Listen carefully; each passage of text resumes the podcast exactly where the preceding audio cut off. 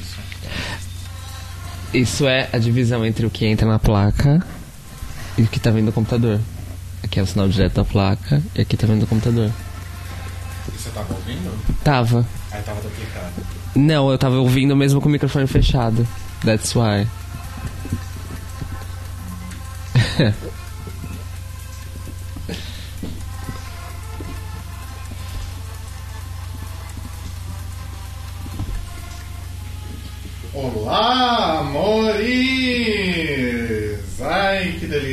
gostoso voltar para esse Brasil. Quer dizer, não. Mas voltar para o The Libraries Open, olha só que delícia que está aqui na edição 99, 99. Cheguei aí na, na rabeirinha, né, para pegar o Cupinist 100 semana que vem. Deu tudo certo, ainda bem. Eu sou o Rodrigo. Eu sou Telo. Eu sou o Cairo. E hoje nós estamos aqui para falar sobre o episódio número 8, é isso? Isso. Tá certo? Isso. Episódio número 8 da décima temporada de RuPaul's Drag Race. Episódio esse que se chama Caio Braga. Se chama. Eu não lembro o nome do episódio. Share. The Unauthorized Musical. Musical. Musical. As pessoas estão dizendo que eles não estão ouvindo a gente. Alô? Vocês não ou- agora? Como é que pode isso? Hello, hello, hello. Você está na Rádio Sense.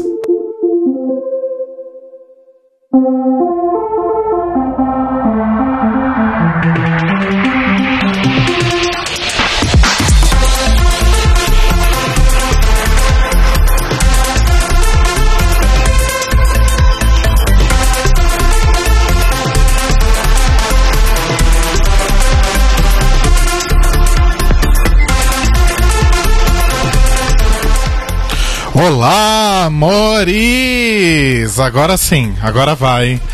Ai, que bom, que delícia voltar para esse Brasil, etc, etc. Repete a piada.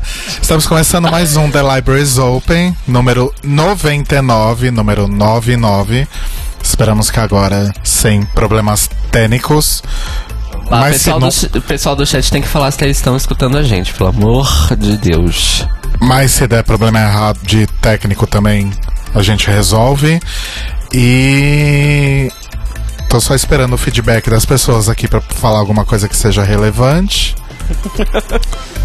Mas ninguém tá respondendo. Vocês estão ouvindo, gente? Fala que sim. Fala que sim. Acho que foi. Acho que foi. Acho que foi. Então tá, gente, estamos então começando o The Libraries Open número 99. Um antes do Cupin It 100, cheguei a tempo, etc, blá blá blá blá. Eu sou o Rodrigo. Eu sou Telo. E eu sou o Cairo. A gente tá repetindo aqui a introdução porque a gente tentou fazer, mas deu um, um- um problema aqui. E mas agora aparentemente tá tudo bem, né? É, estamos aqui para falar sobre o oitavo episódio da décima temporada de RuPaul's Drag Race que se chama Share the Unauthorized Musical. As pessoas dizem que não estão ouvindo o Telo. Fale, Telo. Oi, gente, vocês estão me ouvindo? Talvez seja esse negócio aqui. Oi. Ah, ouviram, ok. Ah, beijos. Então agora tá tudo bem, gente. Então a gente tá aqui pra falar sobre esse episódio.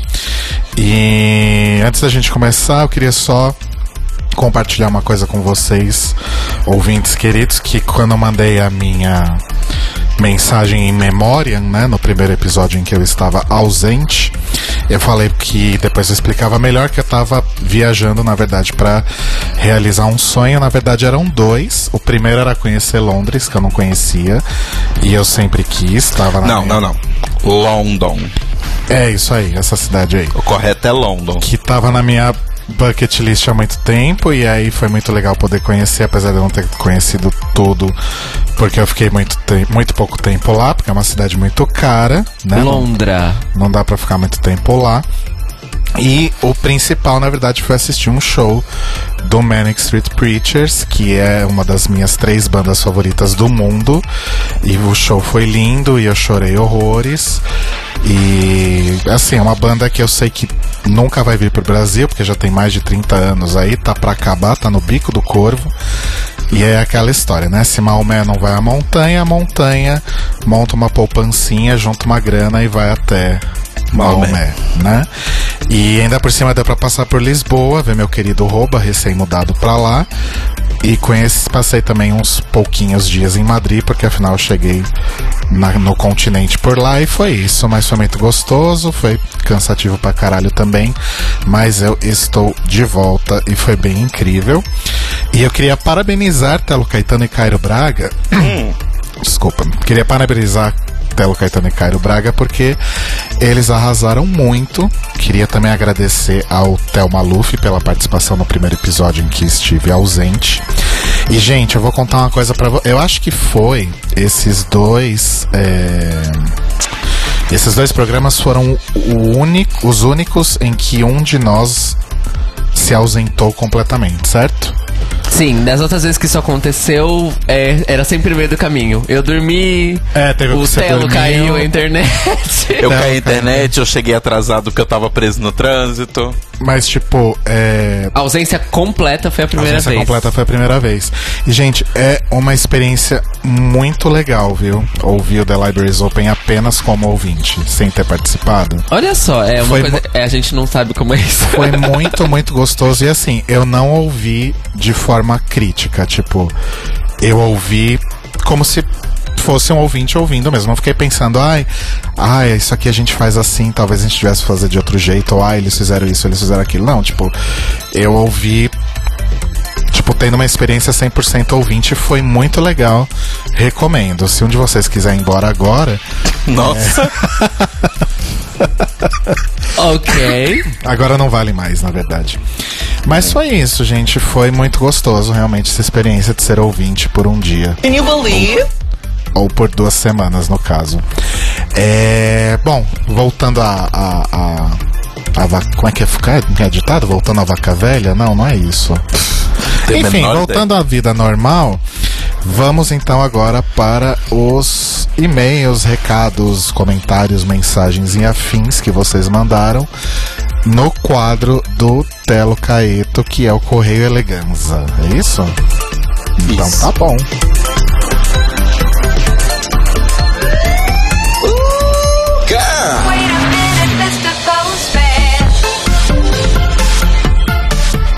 Então tá, Paula, foi ótimo. É, hoje a gente recebeu muitos e-mails, muitas mensagens de tamanho grande, que eu gosto das mensagens. Deus, Ok. não foi a gente que pediu. Ok. Voltando. Então eu vou rapidinho o speech aqui pra poder ler tudo. Voltando à vaca fria. Obrigado, Little Red. Aí, ó. Ahn, primeira mensagem foi lá no Mixcloud do Nathan Ock, que ele falou que ele, imagina, ele imaginou quão maravilhoso seria uma Beyoncé e uma Blue brasileiras, né? Feitas por drags brasileiras, por causa do Girls in the House. Exato, inclusive fizeram o Muniz ou alguém fez a montagem da, do áudio da, daquela. Blive, roubaram minha cia, Blive. E aí. Mas aí, no caso, era a Asia e a Sim. Vixen. É maravilhoso. É o único jeito de- daquela De cena ser boa, exatamente. Exato. E aí tem outra mensagem aqui no Mixcloud que é do Luciano Sabino. Hello, Library. Espero que as portas ainda estejam abertas para mim depois de tanto tempo sem dar sequer um oi. Sempre estarão abertas. Acho que desde a Season 9 me tornei um ouvinte esporádico, mas agora nessa temporada estou ouvindo todos os podcasts pelo Mixcloud. Não quero deixar um comentário gigante, então vou pontuar algumas coisas sobre o episódio passado, Snatch Game. Achei o episódio muito politizado, cheio de piadas para o Donald Trump, e fiquei feliz que a RuPaul usou o programa para dar essas alfinetadas no presidente. Acho, que a- é, acho até que a Aquaria ganhou esse desafio por conta disso. Me diverti muito mais com a Rony Bubu da Eureka. Sentirei muita falta de Monique, que nesse episódio pareceu desistir. Sabe quando você está sob muita pressão e precisa terminar um trabalho de qualquer jeito? No final você desiste, se dá por vendido e entrega de qualquer forma. Foi esse sentimento que senti dela. Por sinal, eu acredito que ela só peitou a The Vixen porque sabia que ia embora. E pra terminar, minha humilde opinião, a The Vixen me fez lembrar um pouco o trecho do documentário da Nina Simone, no qual fala que a Nina, Nina estava tão envolvida na militância que acabou se perdendo e comprando brigas sem sentido e dando show à toa por onde passava, distanciando pessoas ao seu redor. No palco, tudo bem, porque bota tudo pra fora, mas quando o show acaba e acendem as luzes, vamos botar a macaca de volta na jaula, coma sua banana e comporte-se. Nossa, que pesado. Não é, menina? A própria Nina falou isso sobre ela mesma ou foi alguém? Não, não, não sei, porque eu não consegui assistir esse documentário da Nina Simone. Mas eu espero que tenha sido, sei lá, ela sobre ela mesma, porque se não for alguém falou isso sobre ela é um pouco pesado. Não, eu acho que, pelo que eu me lembro, eu assisti na época, não assisti uma segunda vez ainda. É. Ela falando como se, como se essa fosse a atitude das pessoas com relação a ela. Ah, entendi. Não que alguém tenha falado isso na cara dela. Ah, entendi. É porque tá entre aspas. Um grande beijo a todos, muito sucesso e luz, Lu Sabino. Beijão, Lu, obrigado pela mensagem. Beijos, Lu. Tava sumido mesmo. E sobre o seu comentário, eu vou ser bem sincero, gente. Eu não achei tão político assim. Eu achei mais que, tipo, ah, vamos zoar o Trump, sabe? E assim, é, é, estamos todos nós do universo. Né, todos os seres que, tem, que usam a internet estão fazendo isso há bastante tempo, um ano e meio já, e nada funcionou. Então eu não sei se. Aliás, dois anos, né? Se a gente contar desde quando ele começou a, a corrida presidencial. E assim, não funcionou fazer piada. Então, eu não sei se piada é necessariamente a crítica necessária a ele nesse momento, sabe? E eu acho que o problema, igual eu falei episódio passado, acho que muitas vezes pegaram muito pesado pra cima da Melania e assim, eu acho bem baixo isso de criticar a esposa do cara pra criticar o cara, sabe? É, como você falou no, no episódio anterior, pegaram pesado com ela pelos motivos mais errados, né? É, então, ela, ela não sei sobre a vida dela, pode ter milhões de problemas, mas assim, falar mal dela para falar mal do marido não precisa, gente. O cara já é um bostão gigante, sabe? Vocês não precisam zoar a esposa dele. Ah, segundo comentário do Lucas Elias, que foi lá no nosso e-mail. Né? Não é um comentário, então, é um e-mail. Boa noite, menino. Sou o Lucas Elias, 23 anos, e estudo curso de Direito na UFS. Primeiramente, queria agradecer o trabalho de vocês. Sou ouvinte novo e já escutei vários episódios seguidos. Amo escutar o ponto de vista de vocês, especialmente porque meu namorado e meus amigos ignoram fortemente o RuPaul's Drag Race. Bom, quanto a este último episódio, acho que temos que concordar que, pro bem ou pro mal, foi o mais agitado da temporada, com direito à lavação de roupa suja na frente da RuPaul e dos convidados. Indo além da performance da Queen nos desafios, me saltaram aos olhos dois aspectos muito problemáticos do programa. O primeiro foi debatido no último podcast, que é o custo financeiro para que elas tenham um bom desempenho no programa. Fiquei com muita dó ao ver que a Monique saiu porque ao invés de estudar a letra, ela passou a noite virada costurando a própria roupa. Vimos que ela tem um talento excepcional, mas é bem complicado brigar com looks já prontos e pensados anteriormente. O segundo ponto é a pressão pelo drama. Sabemos que o programa é um reality e por isso eles se alimentam do drama para gerar repercussão e entretenimento. No entanto, o clima ficou tão pesado, ficou tão pesado que nem eu, treteiro natural que sou, fiquei à vontade com isso. É impossível saber quanto daquilo foi gerado pela manipulação da produção, mas tá ficando feio já. Até o Snatch Game, que é a prova mais esperada da temporada por vários fãs, foi ofuscado por um barraco depois da runway. Isso sem falar no Untucked. Daqui a pouco vai mudar o nome do programa para RuPaul's, RuPaul's Drag Baixaria. No mais, espero que a minha fave Asia chegue até a final dessa bagaça. Desculpa pelo e-mail longo. Beijos e vende! Vende! Minha garganta tá ruim, eu tô falando quase igual ela. Vende! I don't do drag on a dime. Mas então, é, sobre essas questões do drama excessivo do programa, a gente sempre fala aqui que isso é um grande problema e que a produção visivelmente sempre botou a mão. Só que eu acho que nessa. Não sei se é porque a gente tá mais safo depois de tantas temporadas cobrindo pro podcast e tal. Mas me parece que essa temporada a produção tá pegando a mão muito pesado pra caçar treta, assim, sabe? Pra procurar e pensar treta no meio das coisas só pra poder causar o drama. Então eu acho meio chato. É o, é o fator, tipo, é o fator se adequar a modelos não tradicionais de TV, mas o modelo vigente de TV no caso da VH1, gente. Vocês prestarem atenção no resto da programação original da VH1, Basketball Wives, só digo isso. é Love and Hip Hop, Black, Black Ink Crew, é sempre isso. Jersey Shore é da MTV ou é da VH1? MTV. Porque Jersey Shore é tipo o berço da, da treta na televisão. Exatamente. E na verdade, Jersey Shore, ele é o, vamos dizer assim, o, o ovo da serpente desse formato de reality show em que você coloca pessoas não brancas e principalmente mulheres pra fazer drama na TV e se estapear e brigar por coisas completamente insignificantes. Eu só gosto da propaganda que a menina fala. I don't care about drama. eh, At least when concern me. Eu adoro o jeitinho dela de falar. É só O que, isso. que isso quer dizer, Telo? Eu, eu não gosto de drama, a não ser quando con- concerne. Concerne Me a compete. mim. Me Quando Não diz compete. respeito a mim. Olha, boa, boa, boa, boa. É, então, o, o Arthur falou uma coisa aqui que é muito válida. Parece que eles estão tentando, de toda forma, vender o Untucked enquanto um programa importante.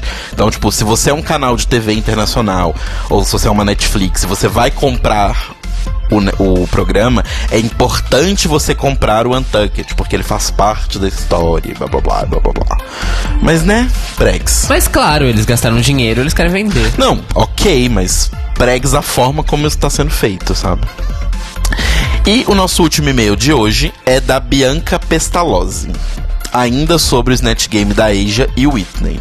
E Bianca Pestalozzi que está virando aqui, batendo ponto Batendo no ponto Correio Elegância. sempre. Exato. Arrasou, Bianca, beijo. Olá, amores. Ainda sobre a história da Asia metendo louco que não dava pra fazer o Whitney sem piada de drogas, eu que sou muito fã da Whitney fiquei ofendidíssima. É muito bizarro ela reduzir a carreira da Whitney a isso. Trocadilho não intencional. Nossa. Ok, eu só percebi agora que você falou. Repete? É muito bizarro ela reduzir a carreira da Whitney a isso. Ah, é. Nossa, não tinha percebido. É, então.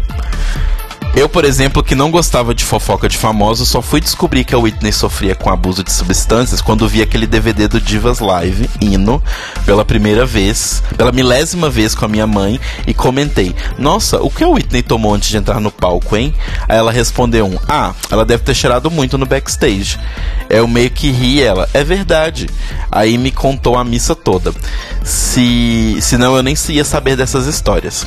A Asia poderia ter feito mil piadas falando do bodyguard e zoando a Michelle Visage no processo, que tem uma música na trilha que ela sempre que possível faz questão de lembrar. Fatão e seria ótimo. Yas! Poderia fazer um milhão de referências às músicas dela, que são verdadeiros hinos e todos entenderiam na hora. Como I Have Nothing, How Will I Know. How Will I Know é maravilhoso pra responder o Snatch Game, inclusive, né? Tipo Sim. assim, ah, o que fulano faz tal coisa? How Will I Know? Tipo, tradução é como vou saber. Exatamente. Cantando, né? Exato. Olha, seria incrível mesmo. Não, seria bem melhor. Poderia ter mencionado os milhares de prêmios que ela ganhou, tirado uma onda de todas as divetes dos anos 2000. Também seria uma ótima ideia. Ahn, fora que a Whitney tinha personalidade e mil maneirismos vocais e físicos que poderiam ser copiados tranquilamente. Exato. Porra, teve duas músicas da Whitney na final da Season 9. Como ela não pensou em fazer referência a isso, produção? Aposto que fazendo esse link de um jeito esperto, ela teria uma edição muito boa. Enfim, fiquei pistola porque torço muito pra Asia ir até a final. E se ela tivesse feito a Whitney de um jeito inteligente, teria esse Snatch Game na mala. Porque ela seria a celebridade mais relevante pra mídia representada na mesa. Além de conhecida por várias gerações, especialmente do público-alvo do programa. Fora o óbvio, RuPaul é claramente fã. PS, estou ouvindo Data Music sobre metal enquanto escrevo esse e-mail. E queria deixar registrado que Metallica é ruim mesmo. Rodrigo, só prestou em Kill Em All. E depois foi ladeira abaixo. Beijos a todos, Bianca Pestalozzi. Arrasou, Bianca. Eu acho que só prestou em Kill All porque o Dave Mustaine era da banda ainda. E ele saiu e, e virou o que é hoje. A gente- Mentira, demorou pra virar o que é hoje, mas já começou a piorar no segundo disco, concordo. Metallica é muito ruim.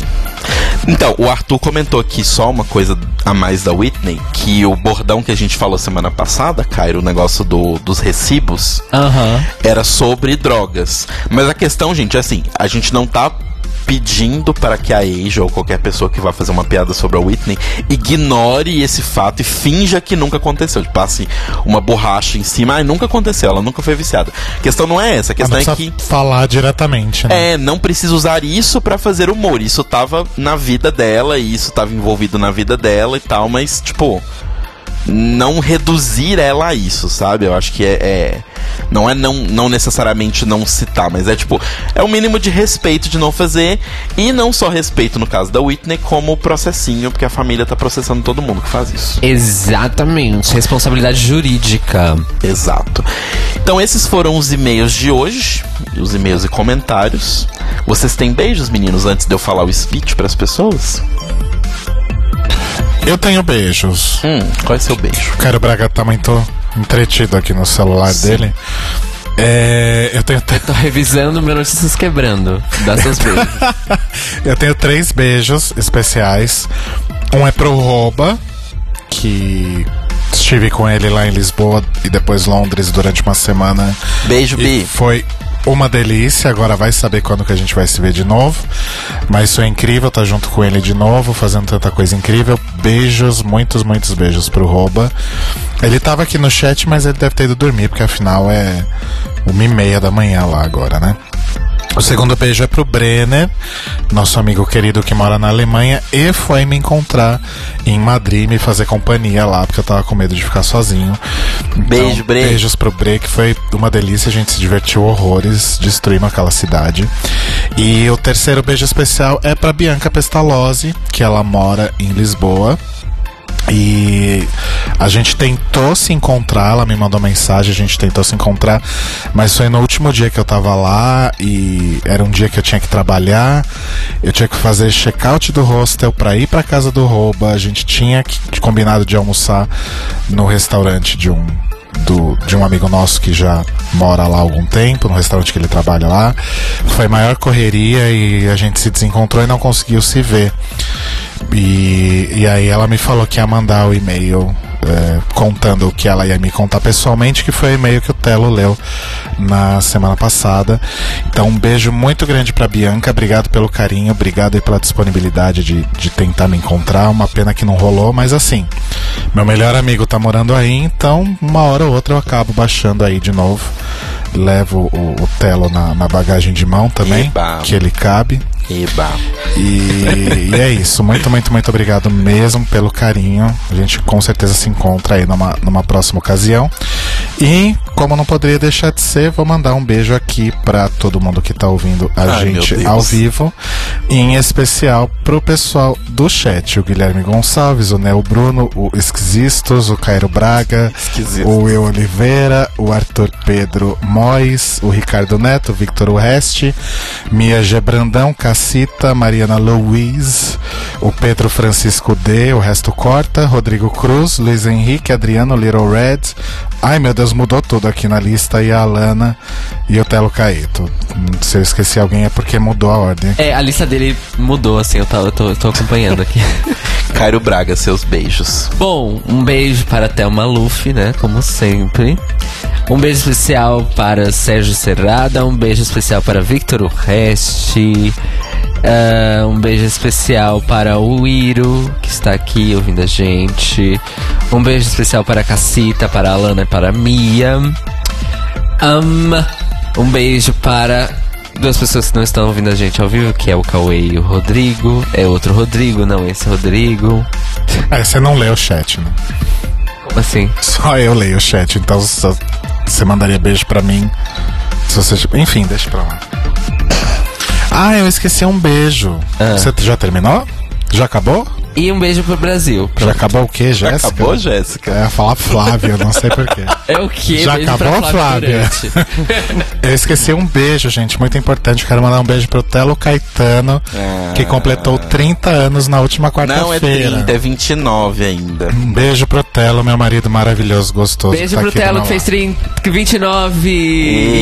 29. Então, meus beijos são basicamente isso, porque eu fiz Nivers, né, quarta-feira, e foi muito legal, foi muito gostoso receber o carinho das pessoas, todos os ouvintes que me mandaram beijos. E além de mim, a Mia também fez aniversário dia 9.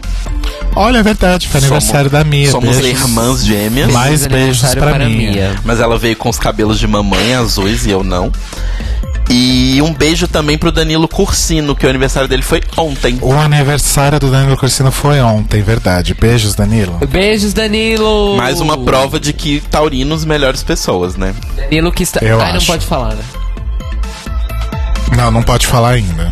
Mas, Ok. mas Beijo pro Danilo. Danilo, Danilo está. É, é, Está, está presente em espírito porque foi aniversário dele ontem. Parabéns. o importante é que ele está. você. Então, beijos pra todos nós que fizemos aniversário nessa última semana. Se mais algum ouvinte tiver feito aniversário, mas eu não sei a data do seu aniversário, parabéns e sinta-se beijado na nhanha por mim.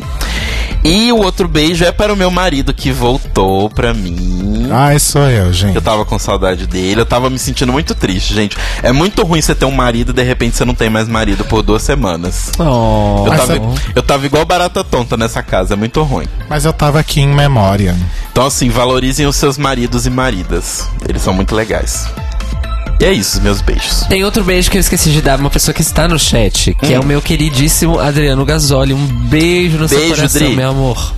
Ah, e aí, o seguinte, como o Rodrigo comentou mais cedo, nosso, nosso próximo episódio é o nosso Cupinit 100. Inclusive, o nome é esse. Foda-se qual vai ser Foda-se o nome do episódio, vai chamar Cupinit 100. E aí o negócio é o seguinte. Cairo Braga tá realmente hoje disposto a atrapalhar o podcast. Sim, Continua, tá tudo bem. Então, aí o negócio é o seguinte: é, a gente quer receber de vocês mensagens de parabéns, porque a gente é desse tipo de pessoa. A gente pede parabéns uma semana antes pra não correr o risco de ninguém não dar, não é verdade? Exatamente. Então mandem e-mails, mandem mensagens, mandem telegramas, mandem áudios, mandem vídeos, mandem powerpoints, mandem planilhas do Excel. Mandem várias coisas pra gente pra dar parabéns pra gente por esses 100 episódios. E assim, gente, estejam aqui ao vivo pra ouvir a gente na semana que vem, porque vai ser incrível. A gente não, não vai dar muitos detalhes, mas Tem surpresas. tem muitas surpresas e peçam a terça-feira de folga no trabalho, porque vai ser uns, umas 6, 7 horas de programa. não, Sim. mentira, não é tudo isso, mas vai ser um pouquinho mais longo. Mas vai ser muito especial. Então, se vocês conseguirem nos ouvir ao vivo, tentem. E lembrando sempre, gente, que tem várias pessoas que eu acho que não, não sabem ou às vezes não. Não aprenderam a fazer isso, mas. A Rádio Sens ela também funciona online pelo celular em qualquer lugar onde você estiver. E como você pode abrir os playerzinhos lá, você entra no site da Sens e você pode abrir lá embaixo os players isolados, né? Que não é o site da Sens todo, é só o player. E ele é super levinho, tipo, não gasta quase nada da sua internet. Então é super de boa. Gente, tá difícil hoje, tá muito Desculpa, eu difícil. só abri, Rodrigo. eu só abri aqui pra dar uma dica, gente. Se vocês quiserem ouvir no celular, O player do Echo voltou a funcionar, é isso? O Voltou. player do Echo voltou a funcionar. Pronto. É, vocês podem ir lá na lista de players de, de- no- na página de streaming da Sens. O Sens Echo e o Sens Midi são ótimos pra ouvir no celular. Eles não Exato. consomem quase nada da banda. Então é super tranquilinho, mesmo se você tiver naqueles Wi-Fi cagado da- das prefeituras que tem por aí, até neles funciona. Sim. E no 3G e no 4G, obviamente eu e o, Rodri- e o Diego fizemos testes, o Sense Echo gas- gasta tipo menos de 10 mega por uma hora de, de audição. Então aí, É tá maravilhoso. de boa. Nos dê 30 megas do seu pacote e seja feliz. Gasta menos que o Spotify, essa é uma dicona que eu dou. Fato. Então é o seguinte, segunda-feira que vem tentem estar conosco, porque teremos um programa muito especial e tentem estar conosco, caso não consigam em presença, tentem estar conosco em memória através dos memória. seus e-mails e mensagens e áudios e tudo mais. Exato. E se você, ouvinte, está com a gente desde o começo, você tem obrigação Moral. moral de nos mandar um áudio ou um e-mail. Moral e cívica. Exato. Então, pra onde você vai mandar esse e-mail? thelibrariesopenpodcast.gmail.com ou no nosso Facebook, que é facebook.com.br thelibrariesopenpodcast. Você pode deixar uma mensagem lá pra gente. Caso seja um áudio, por exemplo, você pode mandar por lá. Na biblioteca, o nosso grupo do Facebook, a gente sempre tá comentando ali e puxando vários assuntos, então vocês podem nos comunicar por lá também.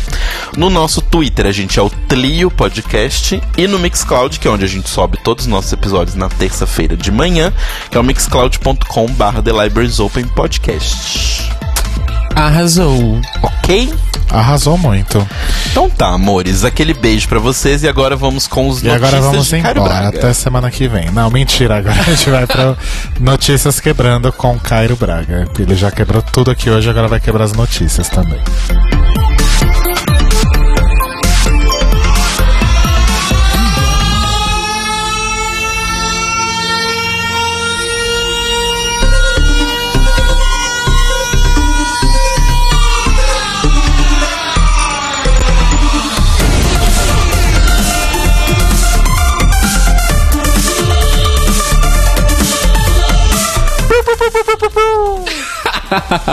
Bom, gente, estamos aqui para o Notícias Quebrando com Cairo Braga. E a gente. O que que foi? É que eu acho tão engraçado. Notícias Quebrando com Cairo Braga. É tipo, sei lá. Masterchef com Ana Paula Padrão, sabe? Tipo, É claro, RuPaul's Drag Race com RuPaul. Exatamente. Pois Podia bem, ser Cairo Bragas Notícias Quebrando. ok. É, é o seguinte. Na verdade, a gente vai focar um pouco no mundo de Drag Race, porque nesse final de semana aconteceu a Drag com Los Angeles. Olha só. E houveram muitos bafos, muitas alegrias. Teve concurso da melhor primeira eliminada de todas as temporadas. E a Pork Chop venceu. E a Bibi coroou a Pork Chop. É... Mas também teve um bafo. Um bafo que foi tão bafo que o nosso querido ouvinte e participante anterior, Raí Chaves, direto do Rio de Janeiro, me mandou uma série de DMs pra me contar, porque eu não estava sabendo. O bafo da Asia versus o que tá todo mundo acreditando que seja a Eureka. Inclusive, Telo Caetano, o Notícias Quebrando de hoje é um mashup com o antigo quadro Aconteceu na Biblioteca. Por Olha quê? só. Porque Quadro a- que deveria voltar, estão pedindo. Pois é. Porque, além do Raí ter me mandado o bafo, eu descobri que tava rolando uma discussão no nosso grupo sobre esse mesmo bafo, inclusive com informações adicionais. Nossa, que legal. Então, o bafo é o seguinte: Asia O'Hara postou no seu Instagram que É instagram.com barra Asia O'Hara. É, o lance é. Ela disse o seguinte: Ah, estou muito feliz com a DragCon. Tirei foto com todas as minhas irmãs, fãs, exceto uma das minhas companheiras de Season 10, que era que se achou maravilhosa demais pra falar comigo. Pois bem, as pessoas foram lá investigar o Instagram da Asia e ver todas as queens com as quais ela tirou foto. E segundo as CSIs, a única queen faltando deste álbum da DragCon da Asia é a Eureka O'Hara. A Asia é, não satisfeita, os fãs foram lá comentar: Ah, Eureka, Eureka, tal, tal, tal. Não satisfeita, ela pegou esse post, pôs no Twitter dela e fez questão de mandar uma mensagem, tipo de: Ai, foi ótimo nosso final de semana, ai, foi legal te ver, tal, tal, tal. Marcando todas as queens com quais ela tirou foto e conversou na DragCon com a arrobinha no Twitter. Novamente para comprovar para os fãs de que a Eureka não estava no meio dessas citações. Sabe o que, que isso me parece? Birra? Ah, recalque pós-final. É. Pode ser. Porque a final já foi gravada. Ou ela vai ser gravada no, no- Ela foi gravada no último dia de DragCon, não é? Não. Não, não foi ainda. Não foi? Não, não foi ainda. Ah. Ainda vai ser. Mas pode ser que ela não tenha che- chegado no top Afinal é 4, tipo. top 3. Talvez ela tenha sido eliminada pela Eureka no Talvez. sync. Afinal é tipo uma semana depois do episódio em que é formado o, o top 4 ou top 3, sei lá como, como vai ser dessa vez. Porque é senão, as- verdade, né? porque senão as pessoas ficam sabendo antes, né? É verdade. Exactly. Pois bem, Mas assim, é. Foi um ano atrás. Eu tenho, Supera. eu tenho coisas para falar sobre isso, mas eu vou guardar pro episódio. não, não, mas calma, eu preciso terminar de Não, contar não, não, não é sobre ah, não é sobre esse bafo específico, é sobre esses bafos. essas polêmicas de uma forma Polêmicas. geral, mas eu vou falar durante o episódio. Pois bem, a história não para por aí. Nossa querida Asia continuou postando nas suas stories do Instagram sobre isso e no Twitter, interagindo com fãs, mas principalmente, sem citar a Eureka, ela incitou aos fãs e ficou xingando essa Queen misteriosa de que ela é muito arrogante, de que ela se acha mais, de que ela precisa é, é, check her ego, ela precisa de um choque de realidade, etc, etc e tal. E daí, obviamente, novamente, o fã da Drag Race mostrou que é o quê? Uma bosta. Tóxico. Tóxico. Gente, todo fandom. Não é o fandom de Drag Race. É, é todo fandom. Menos o fandom do The Libraries Open, a louca. É o melhor fandom do Brasil. Porque as poucas laranjas podres que tinham já foram eliminadas bem cedo. Pois é. É, mas deixa isso pro centésimo episódio pra É nossa Até quase cuspi. hein? descida pela, pela ladeira da memória. Aí a gente fala sobre isso, mas enfim. O lance é, as pessoas já estão xingando a Rika nas redes sociais e na verdade assim, isso eu não sei o que é pior. Se as pessoas simplesmente chegarem, marcarem a Rika no Instagram, no Twitter, no Facebook pra xingar ela, ou se é as pessoas dizendo ela não merece ganhar a temporada porque ela fez isso. Fez o quê? Pois é, a gente nem sabe se ela fez. Não, a questão é fez o quê? Porque assim, ser arrogante, temos que arrancar a coroa de uma mais da metade que passou Pois é. aí. Pois é, tem pessoas que amam a, a Raja. Não sei se vocês sabem da Não. Raja. Enfim. Tyra, Raja, Sharon, a própria Jinx em alguns momentos, Jinx Bianca. drogada é insuportável, gente. É, gente. Fala mal da Jinx. Você não. sabe muito bem que ela drogada é uma pessoa insuportável. Eu sei. Então, Mas assim, se for por uma coisa de ser tipo, ai, nossa, ela é muito metida, muito aparecida, muito egocêntrica. Oi? Todas são. Então, aí, é, especificamente na biblioteca, eu gostaria de destacar o comentário do nosso querido e amado e oi sumido Daniel Aguiar. Ele disse o seguinte, eu vou ler o comentário dele. Vivemos em um tempo que quando uma pessoa é supostamente acusada, de, supostamente acusada de fazer algo, já é julgada como a pior pessoa do mundo.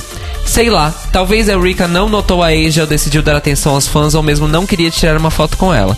Mas nada disso diminui o trabalho dela e nem desmerece uma vitória na competição. Parece que as pessoas estão sempre esperando para desmascarar as outras, e aí surgem esses detetivões do Reddit que têm tempo demais e noção de menos. A Amanda Tavares respondeu eu acho que é um ponto, na verdade, complementar ao que o Daniel disse. Que é assim, eu queria que a Vixen tivesse o mesmo direito à dúvida que a branca da Eureka. Na minha opinião, as duas, os dois pontos, o ponto do Daniel e o ponto da Amanda, são pontos válidos e pra mim eles são pontos reais. Sim. A questão da Vixen, assim, eu não acho. Eu, pessoalmente, não acho que ela é uma má profissional porque ela se comportou de uma maneira que eu não gosto na temporada. Também acho que não. Mesmo porque ela não foi 100% do tempo assim. Não, e outra coisa, o que ela fez, eu acho, não, não diz sobre o profissionalismo ou não dela. Diz Exatamente. muito mais sobre como ela é como pessoa e como ela reage enquanto pessoa. Não tira o fato dela ser profissional ou não, sabe? Exatamente. E algo me diz que uma pessoa que tem que criou uma noite de performances de conteúdo político em Chicago e que acontece já há alguns anos, com várias queens participando, hum, deve ser uma pessoa, no mínimo, profissional. Não é mesmo? Senão ninguém trabalhava com ela. Isso é uma coisa. A segunda coisa, no reality, o reality não é a realidade. A gente vai repetir isso aqui quantas vezes, né? O reality não é a realidade.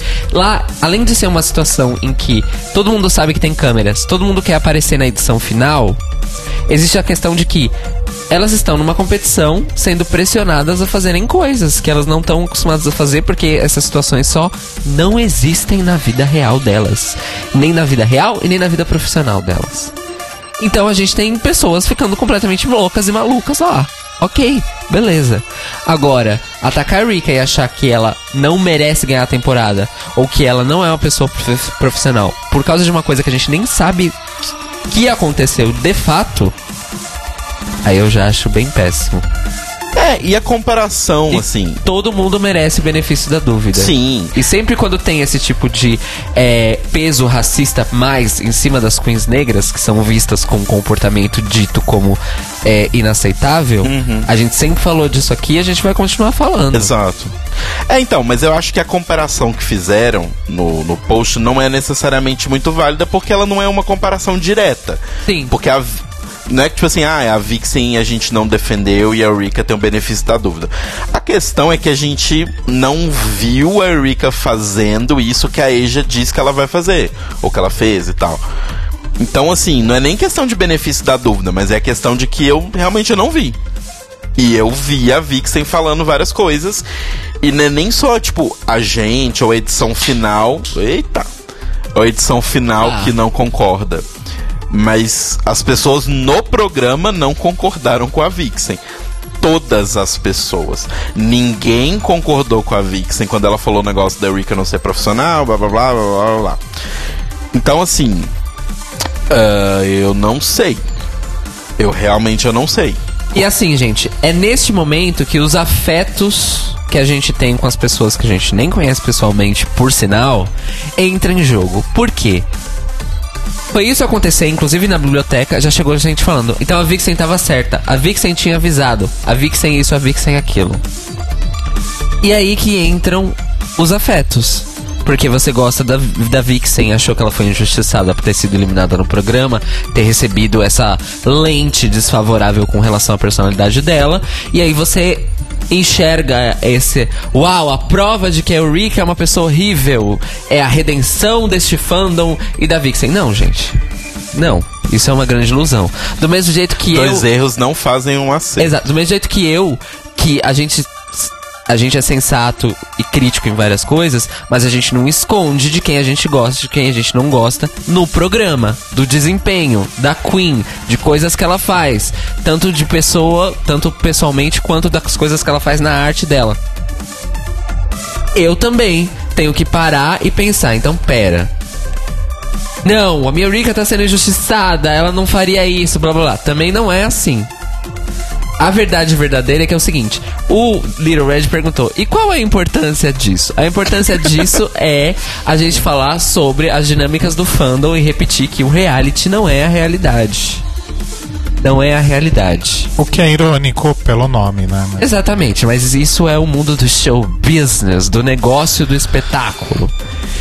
Então, assim, gente, vamos com calma, inclusive pessoal da biblioteca, vamos com calma nas acusações, vamos com calma nas assunções. E nunca se esqueçam que vocês nunca estão livres do afeto dentro do discurso que vocês fazem e nem a outra pessoa. Não só afeto, como viés de vida e de tudo mais. Exato, exato. É, quando eu falo de afetos, eu, eu falo disso mesmo. Eu falo de tudo aquilo que a gente não interpreta como racional. Uhum.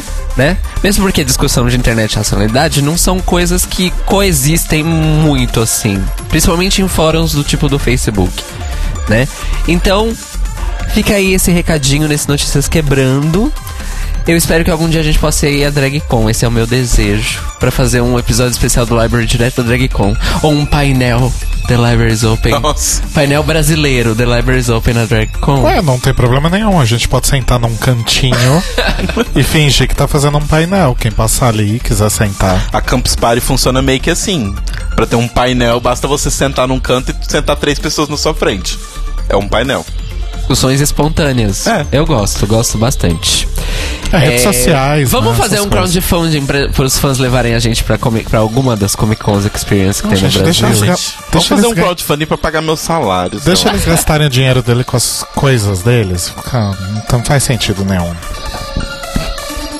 Não, Acabou? não faz sentido? Já acabou. Jéssica? Já acabei, Ai, gente, Jéssica. um crowdfunding pra gente ir na DragCon. Não, né? Vão vocês, juntem o dinheirinho e vão, que é muito melhor que mandar podcaster pra lugar, né, gente? Sou contra. Sou super contra. Acabou? Flávia. Flá- Quem é Flávia? Kátia Flávia. O meu também é Flávia. Beijos pra Flávia Durante. Então vamos lá, vamos falar sobre o musical da Cher aí, do, do- Essa bosta. da das drag queens. Estão prontos? Sim.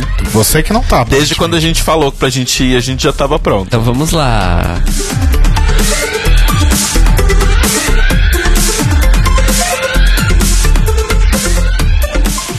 How do you say delicious, de-lovely, delectable, divine? How do you say de-gorgeous, de-with it, de-groovy, de-fine?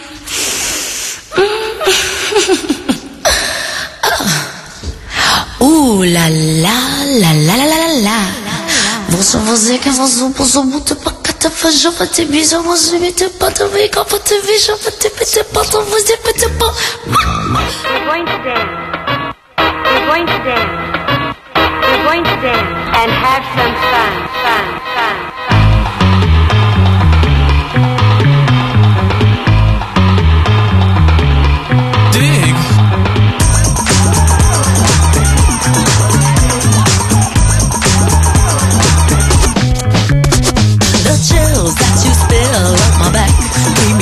With satisfaction when we're done. Satisfaction of what's to come. I couldn't ask for another. No, I couldn't ask for another. Your groove, I do deeply dig. No walls, only the bridge. My supper dish, my succotash wish. Sing it, baby.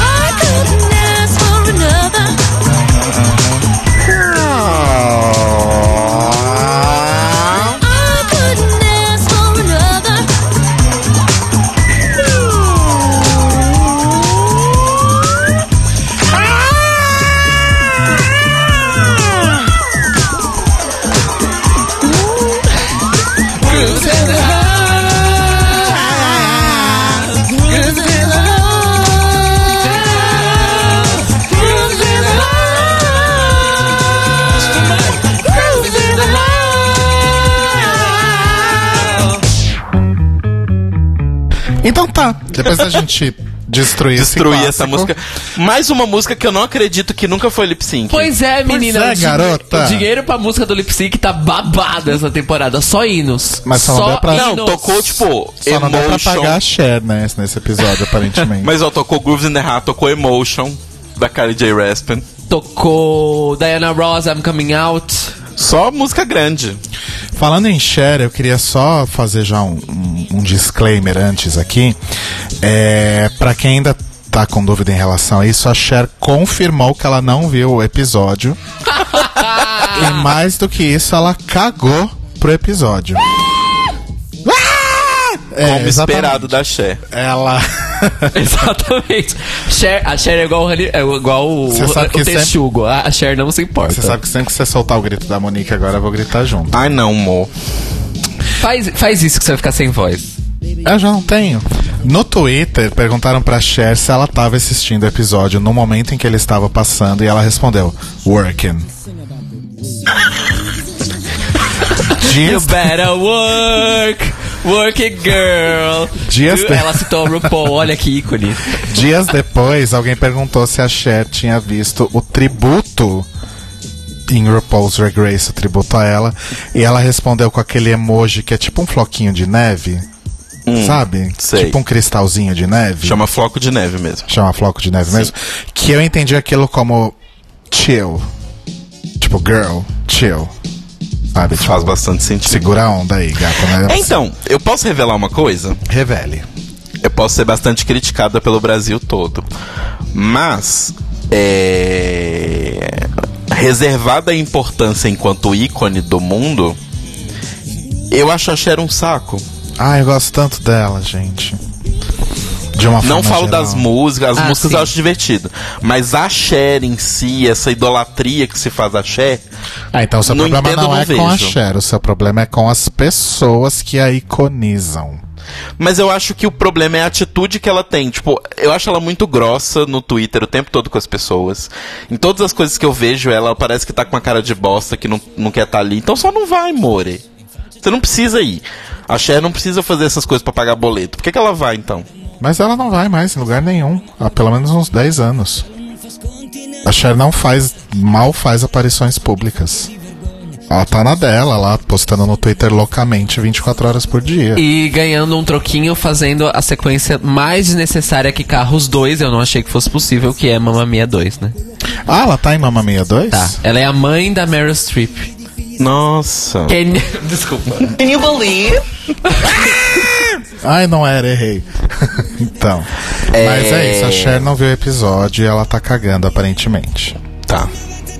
Aí, eu queria só puxar um tópico aqui, porque eu estive ausente nessas duas semanas e eu notei que muitas coisas aconteceram na temporada 10 de RuPaul's Drag Race nessas últimas duas semanas. Justamente quando eu não pude. Inclusive, eu não estava aqui para comentar o Snatch Game, fiquei chateadíssimo. Acho que a gente devia falar sobre Snatch Game de novo. Não, sério agora. É, Algumas coisas estão acontecendo aí nesses últimos tempos e enquanto vocês falavam no Notícias Quebrando, eu fiquei aqui bem quietinho, né? Então assim, é, porque eu queria comentar isso agora pra já fazer link gancho com o episódio passado. Se a gente observar, a gente que já.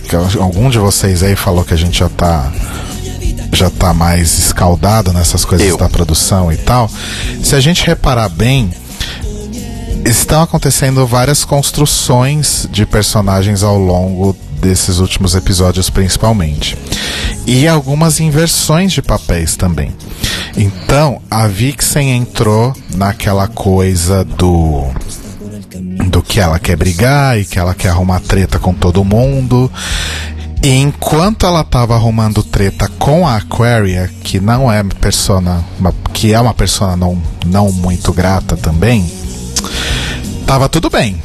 Né? A Vixen dar piti, a Vixen fazer escândalo, a Vixen causar briga, tava tudo ótimo, porque ela tava meio que expondo a Aquaria de certa forma. A partir do momento que o foco da Vixen se torna a Eureka, que está ganhando a cada episódio que passa construção de winner sem necessariamente merecê-la, aí o problema é porque a Vixen, nossa, a Vixen é uma, insuportável. Nossa, não aguento mais essa mulher, eu quero que ela vá embora, eu quero que ela morra. Né? Então, enquanto o foco era na Aquaria, quando o problema dela era com a Aquaria, tava tudo bem. Aí agora ela começa a se transformar em vilã e tem uma pequeniníssima oportunidade de redenção nesse episódio da eliminação dela, graças à ajuda da Asia.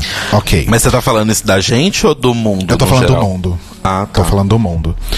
Aí, em paralelo a isso, a outra persona não grata, né?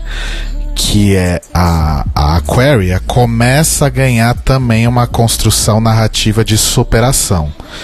Então ela entrou aqui sendo uma pessoa insuportável, uma pessoa que se acha. Ah, é, é, é bolo. É, uma pessoa que se acha, uma pessoa insuportável, que ninguém aguenta. Nossa, não suporto mais a Aquaria falando. Aí ela ganha o Snatch Game, né? E não acho que ela não mereceu ou algo assim. É, eu acho que realmente ela fez uma. Pelo que a edição do programa nos mostrou, ela foi realmente muito bem. E. Né, a gente só tem a edição do programa para se pautar, a gente não tem outra referência. E aí a Aquaria começa a ganhar uma outra construção de uma pessoa talentosa que não é necessariamente é, insuportável, arrogante. Ela é só sem noção, Só tadinha. burra e sem noção mesmo. Ela é só bobinha, mas é até engraçado, né? O jeito que ela é. Nossa, que engraçado. Então, assim, eu acho que é que a gente. Acho que tá todo mundo já um pouco mais esperto em relação a essas coisas. Mas é- é- são nítidas as construções que estão sendo feitas aí ao longo do- dos episódios. E como sempre tem gente que está se beneficiando, a Erika, e tem gente que está se prejudicando, a Vixen. É, Mas eu vou te fazer uma pergunta. Deixa eu só concluir uma, uma coisa. Tá. É, só concluindo também o que, o que eu quero dizer é que eu estou me pautando no que eu estou vendo na edição de um reality show. Eu não sei se a Vixen é daquele jeito, se ela é melhor ou se é pior, ou se a Erika realmente é, foi tão bem ou não foi tão bem assim, porque eu só recebo o que a TV me mostra, né? E desculpa, gente, ficar indo em Reddit, ficando indo no Twitter. Ah, mas fulana falou que não foi bem assim. A tal Queen que falou que talvez soubesse pela amiga da outra que mora junto com ela que não foi assim o Snatch Game. Parece que a Rika foi insuportável no Snatch Game, ela não foi legal como foi mostrado. Gente, eu não sei, eu não tenho como garantir nada disso. Eu só sei o que eu tô vendo na TV. É, em- com, com relação a esse comentário especificamente, eu prefiro acreditar na Miss Cracker que tava lá e que falou no review with a Jew que realmente a Eureka não atrapalhou ninguém. Enfim. Então, é o que eu vi, né? É, então, eu acho que a Rick não atrapalhou ninguém e eu acho meio complicado porque eu acho que as pessoas misturam muito as coisas. Porque assim, eu. eu mas aí é a, é a minha percepção, Marcelo. Eu acho que o fato da Vixen ter brigado com a Eureka e ter, nesse momento, criado um ranço com tudo que a Eureka faz, então a Eureka fala, incomoda mais do que qualquer outra pessoa falando. Sim. A Eureka faz uma piada, incomoda mais do que qualquer pessoa falando. E a Vixen deixou muito claro logo na introdução, no começo do programa, que ela queria mesmo que a Rika saísse por razões pessoais mesmo. Sim, sim, ela, ela, deixou isso bem dela, claro. Ponto. Então, assim, existe esse ranço, que é uma questão pessoal, ok. Meu problema com isso é as pessoas começam a questionar outras coisas, né? Que é o que você tava falando e o que a gente falou lá no começo. Tipo, pessoas que são fãs da Vixen começam a desmerecer a Eureka, falando que ela está ganhando os desafios porque ela está sendo protegida e pessoas que não que não gostam da Vixen e gostam da Eureka falando ah bem feito tá com raiva porque tá indo mal tá recalcada e etc.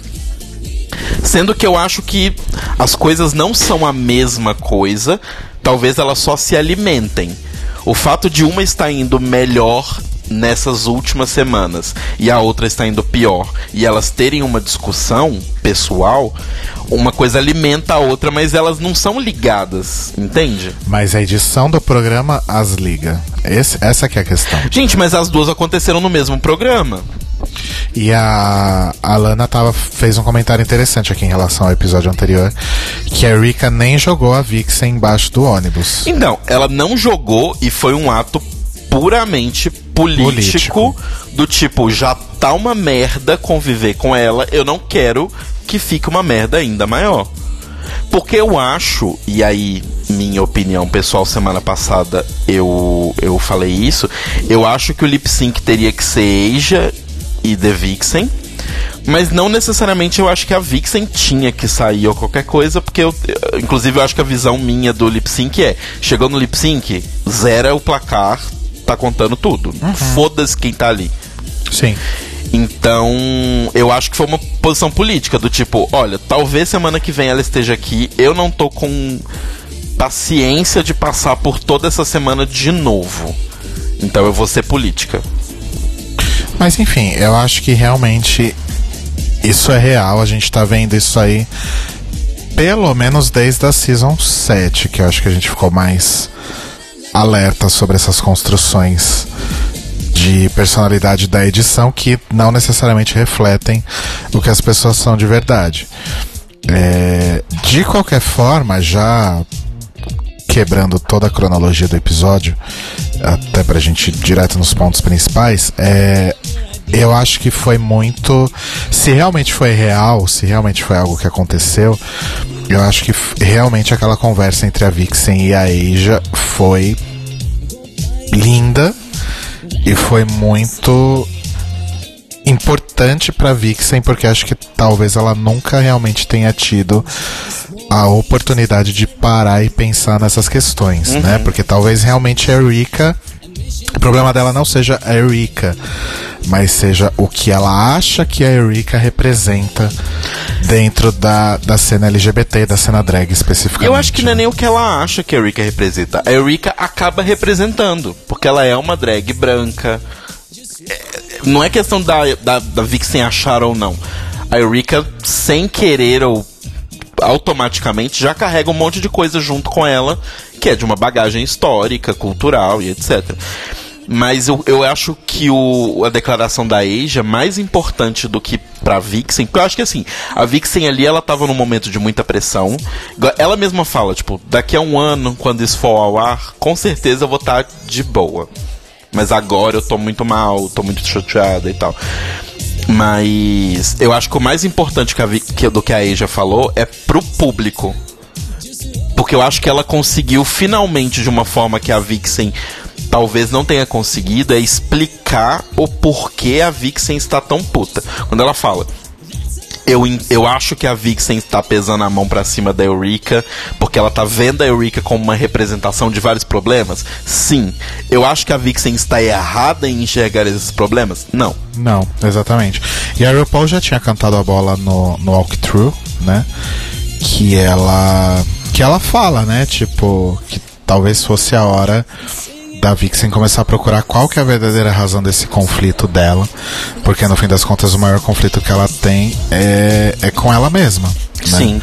Não é com as outras pessoas. Que é um discurso recorrente da escola de psicologia RuPaulística, que Sim. é o, o sabotador interno. Uhum. O maior obstáculo da sua vida é você mesmo. Que é o programa de coaching da RuPaul, né? Exatamente. Mas assim, Ela vai lançar um VHS muito em breve. Eu acho que nesse caso é, é de certa forma válido, sabe? Porque assim, eu acho que a gente falou isso aqui no podcast. A Vixen não estava errada em nenhuma das discussões que ela teve. Em momento algum ela estava, tipo, errada. A não ser quando eu acho que ela falou que a Rika foi não profissional. Nesse ponto eu questiono.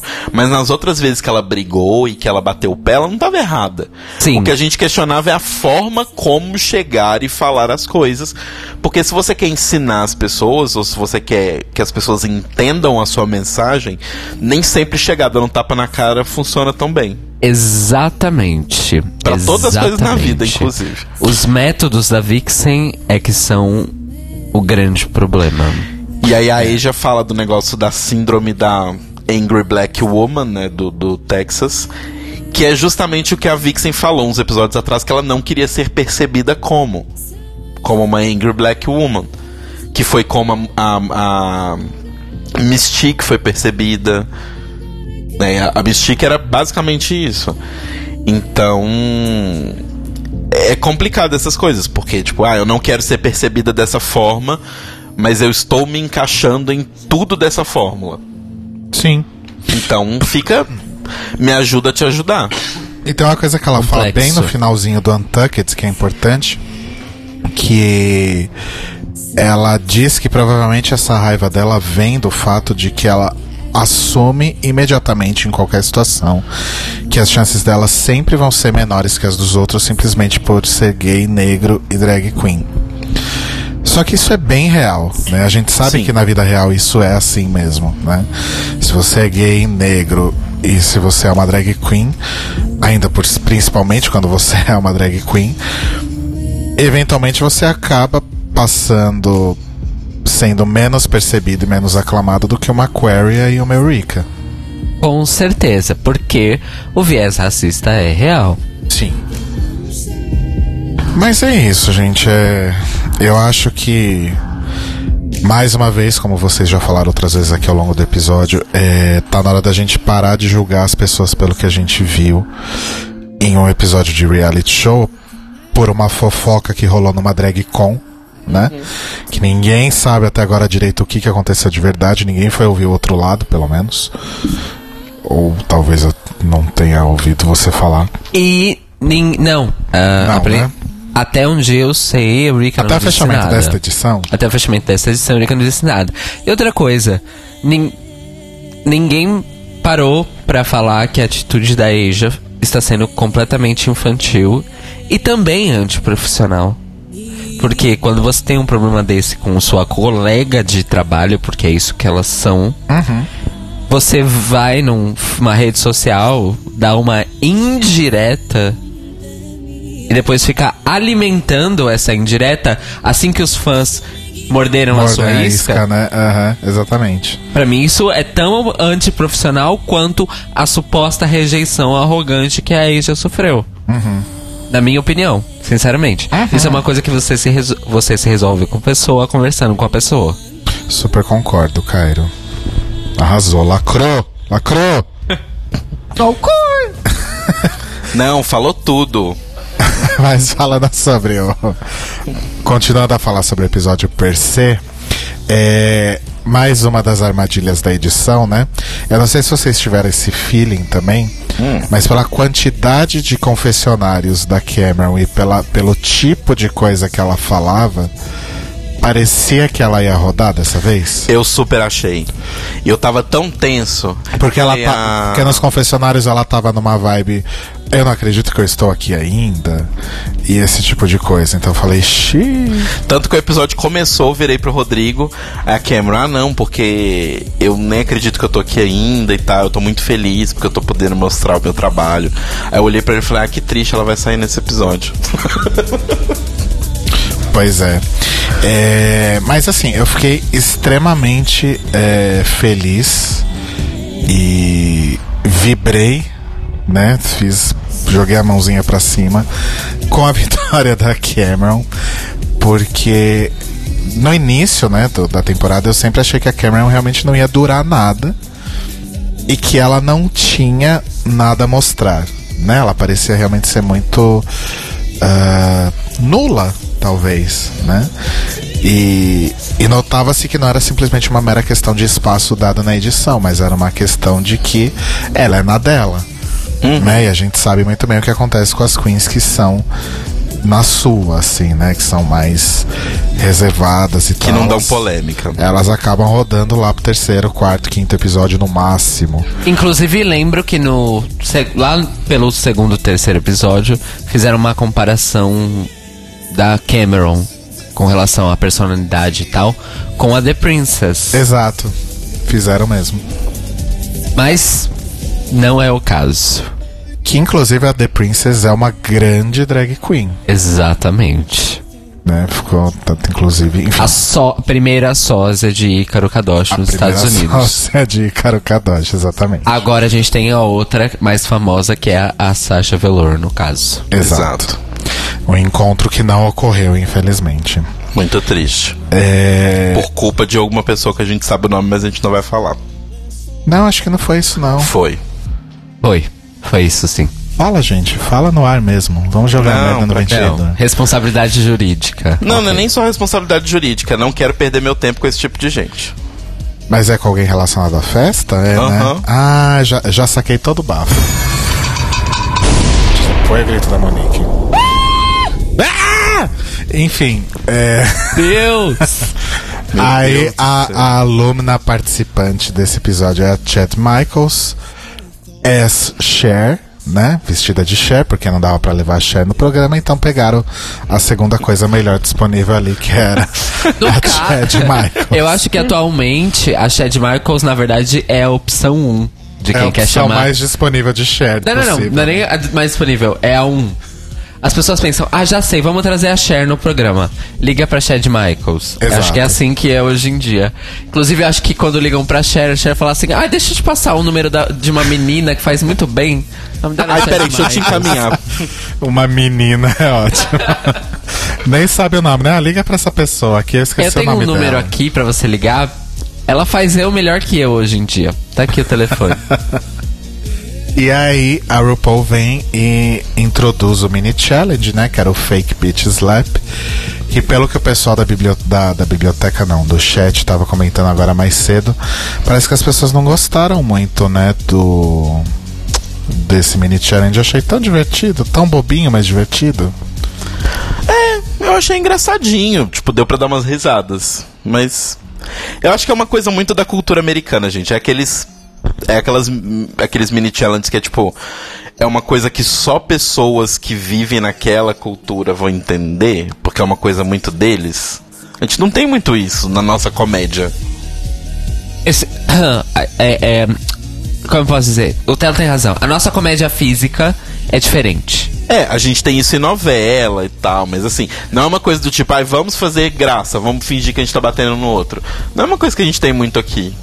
Mas. O mais próximo disso é, isso é literal exercício cênico pra quem estuda teatro. Porque você precisa saber dar um tapa de mentira pra ninguém se machucar. Como, por exemplo, a RuPaul que não sabe. Exatamente. Exatamente, RuPaul não sabe. E eu adorei a Asia falando que depois desse momento que ela era dona daquele prédio agora, né? Tipo, que ela ia processar a RuPaul e que E agora as- ia chamar Asia's Drag Race. Asia O'Hara's Drag É. Achei maravilhoso. E eu gostei da Monet falando You wear it. Nossa, foi maravilhoso. You are it- Foi o melhor, foi o melhor reading. Foi o melhor mesmo. Mas eu acho que até esses, essa ideia de fazer tipo um, um mini The Libraries Open com a RuPaul eu achei divertido, sabe? E umas piadinhas bobas e não demais assim. Eu acho Por exemplo, Até a piada da Aquária, que foi sem graça, foi interessante. Exato. Eu não gostei porque foi etarista, né? Ah, eu sou millennial e você é uma velha de 60 anos. Meu cu, garota. Mesma coisa. O que que você soltou? Eu Não ouvi. Bomba. Você não ouviu porque você não quis. Põe o grito da Monique. Não, tô brincando. Tô ficando sem voz. É, Ah! sério, Rodrigo? Que inesperado. teve outras pessoas que foram no lance de idade também. Eu tô tentando lembrar quem mais que foi. Little Red deu uma dica no chat. Olha lá. Olha lá. Ai, cadê? Nenhum comentário sobre a Cracker começando as piadas de idade. Ok, obrigado. Como assim? Não entendi. Acho que ele tá sendo irônico.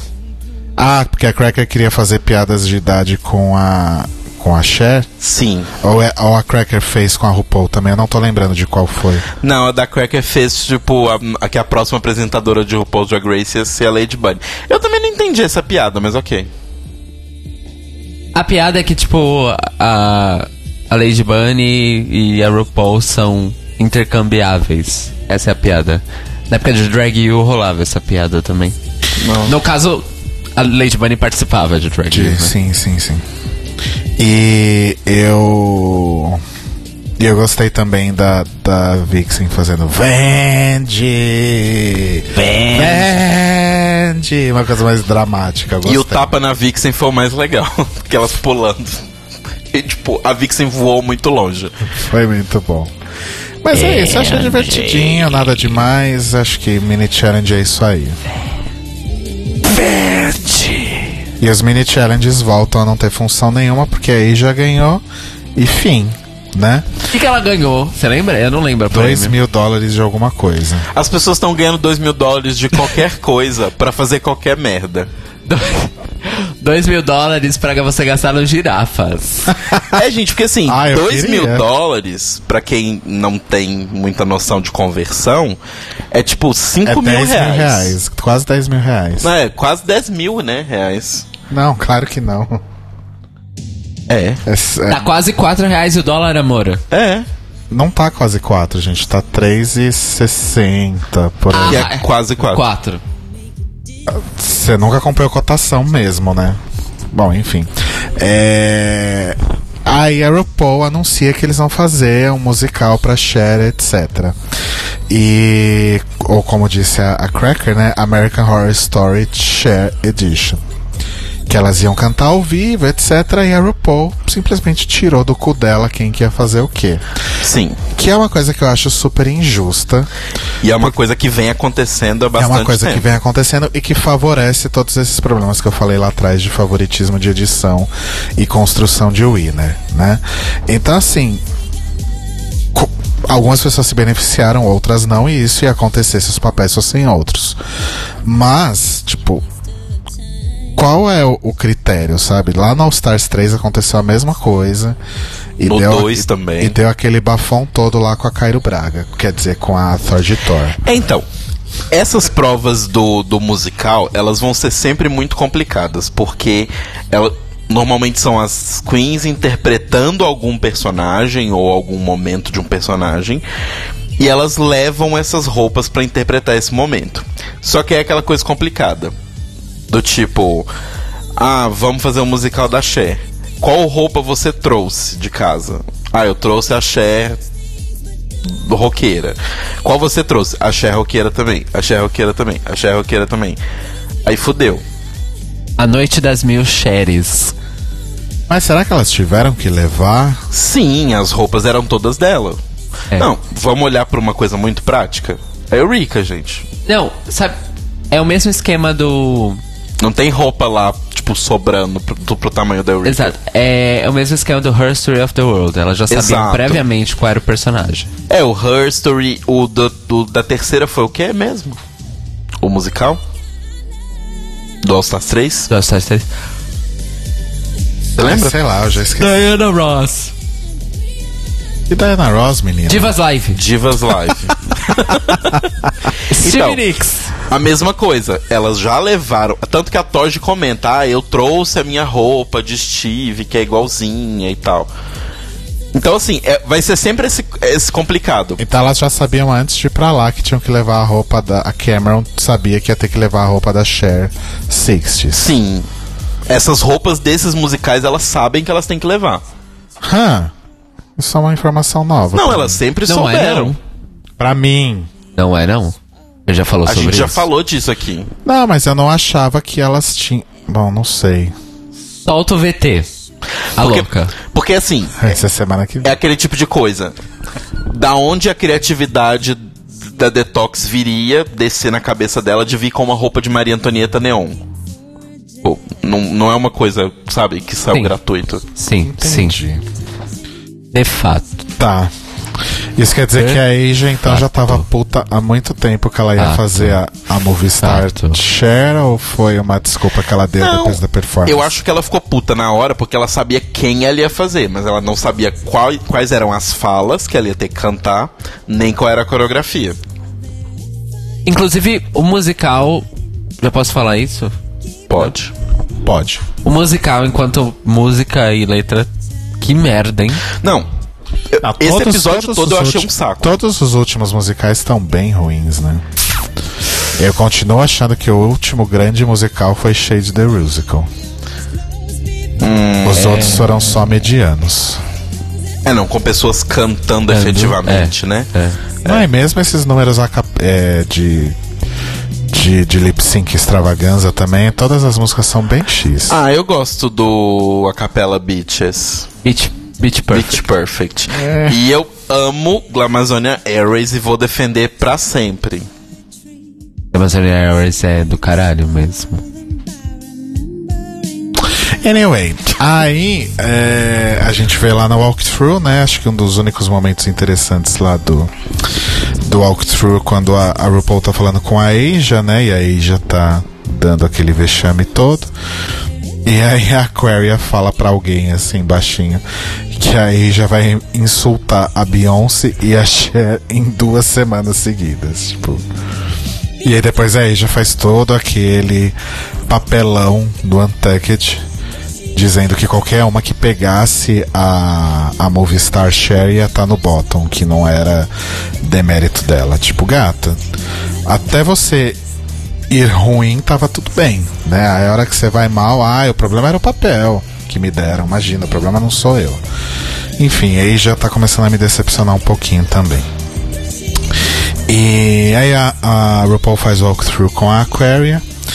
E, e aí tem aquele momento que foi realmente engraçado que a, a Monet. Alguém pergunta, acho que foi a própria Monet que pergunta pra Aquaria se ela tava preocupada. A Cracker, acho que pergunta pra Aquaria se ela tava preocupada com o walkthrough. Ela. Não. Por quê? Eu deveria? Eu, eu- perdi alguma coisa? Então, assim, eu não sei se ela é retardada desse jeito e estão transformando isso numa coisa fofa ou se ela é só realmente uma pessoa muito. Muito. é, segura demais de si, que é o que a Cracker tenta trazer no, no Untucked, né? Sim. Que essa coisa do da Aquaria parecer sempre uma pessoa tão segura de si faz com que seja impossível se conectar com ela. Porque ela faz com que as pessoas se sentem péssimas e ela também não entende isso. Do tipo, pera, eu, eu perdi alguma coisa, eu não tô entendendo o que, que tá Então, acontecendo. é... o negócio da, da Aquária é porque ela é delusional. Completamente delusional. E assim, alguém algum dia falou pra ela que ela era talentosa naquilo, ela pegou essa frase, enfiou no peito e foi. É culpa da Sharon. Louca. Mais um dos erros da Cheryl.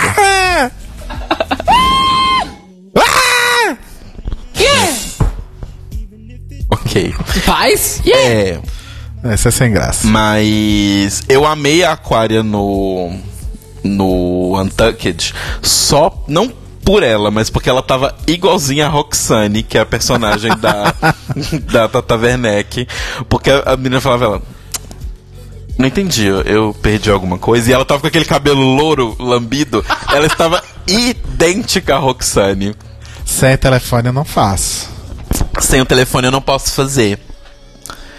Roxane, fica, Roxane, fica no meio. No meio específico é difícil. VT.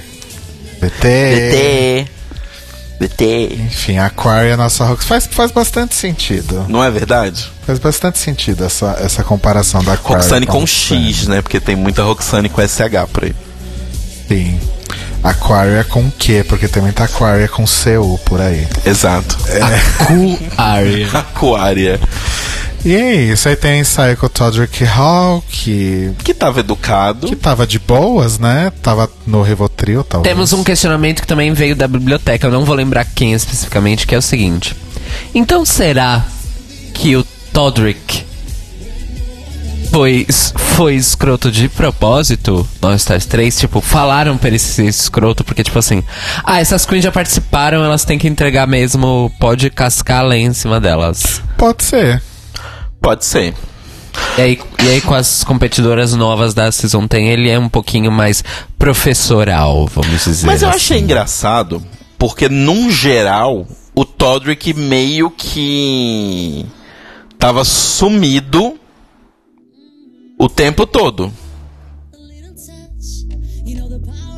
Sabe? Aham, aham. Tipo, Aham. a RuPaul não falou que elas iam ensaiar com ele, ninguém falou nada. Tipo assim, ele simplesmente brotou ali, apareceu o nomezinho, ficou ali 10 minutos em tela, nem isso, sumiu.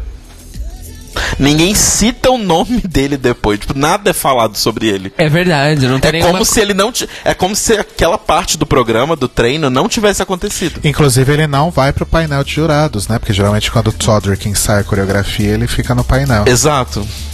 Olha só que Fez loucura. alguma coisa que desagradou a RuPaul. RuPaul tá puta com ele.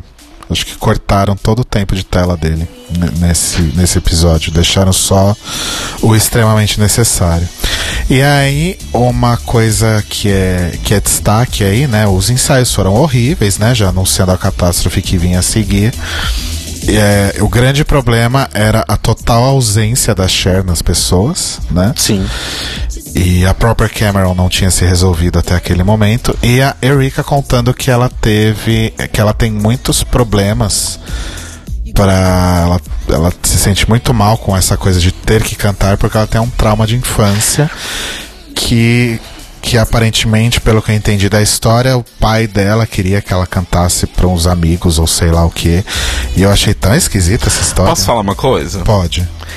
A gente tinha falado do negócio da Blair. Pra mim, esse foi o momento Roxy Andrews dessa temporada. Nossa, mas Será? que bosta de momento Roxy Andrews, hein? Ai, meu pai me obrigou a cantar pros meus pros amigos dele. Não foi tão.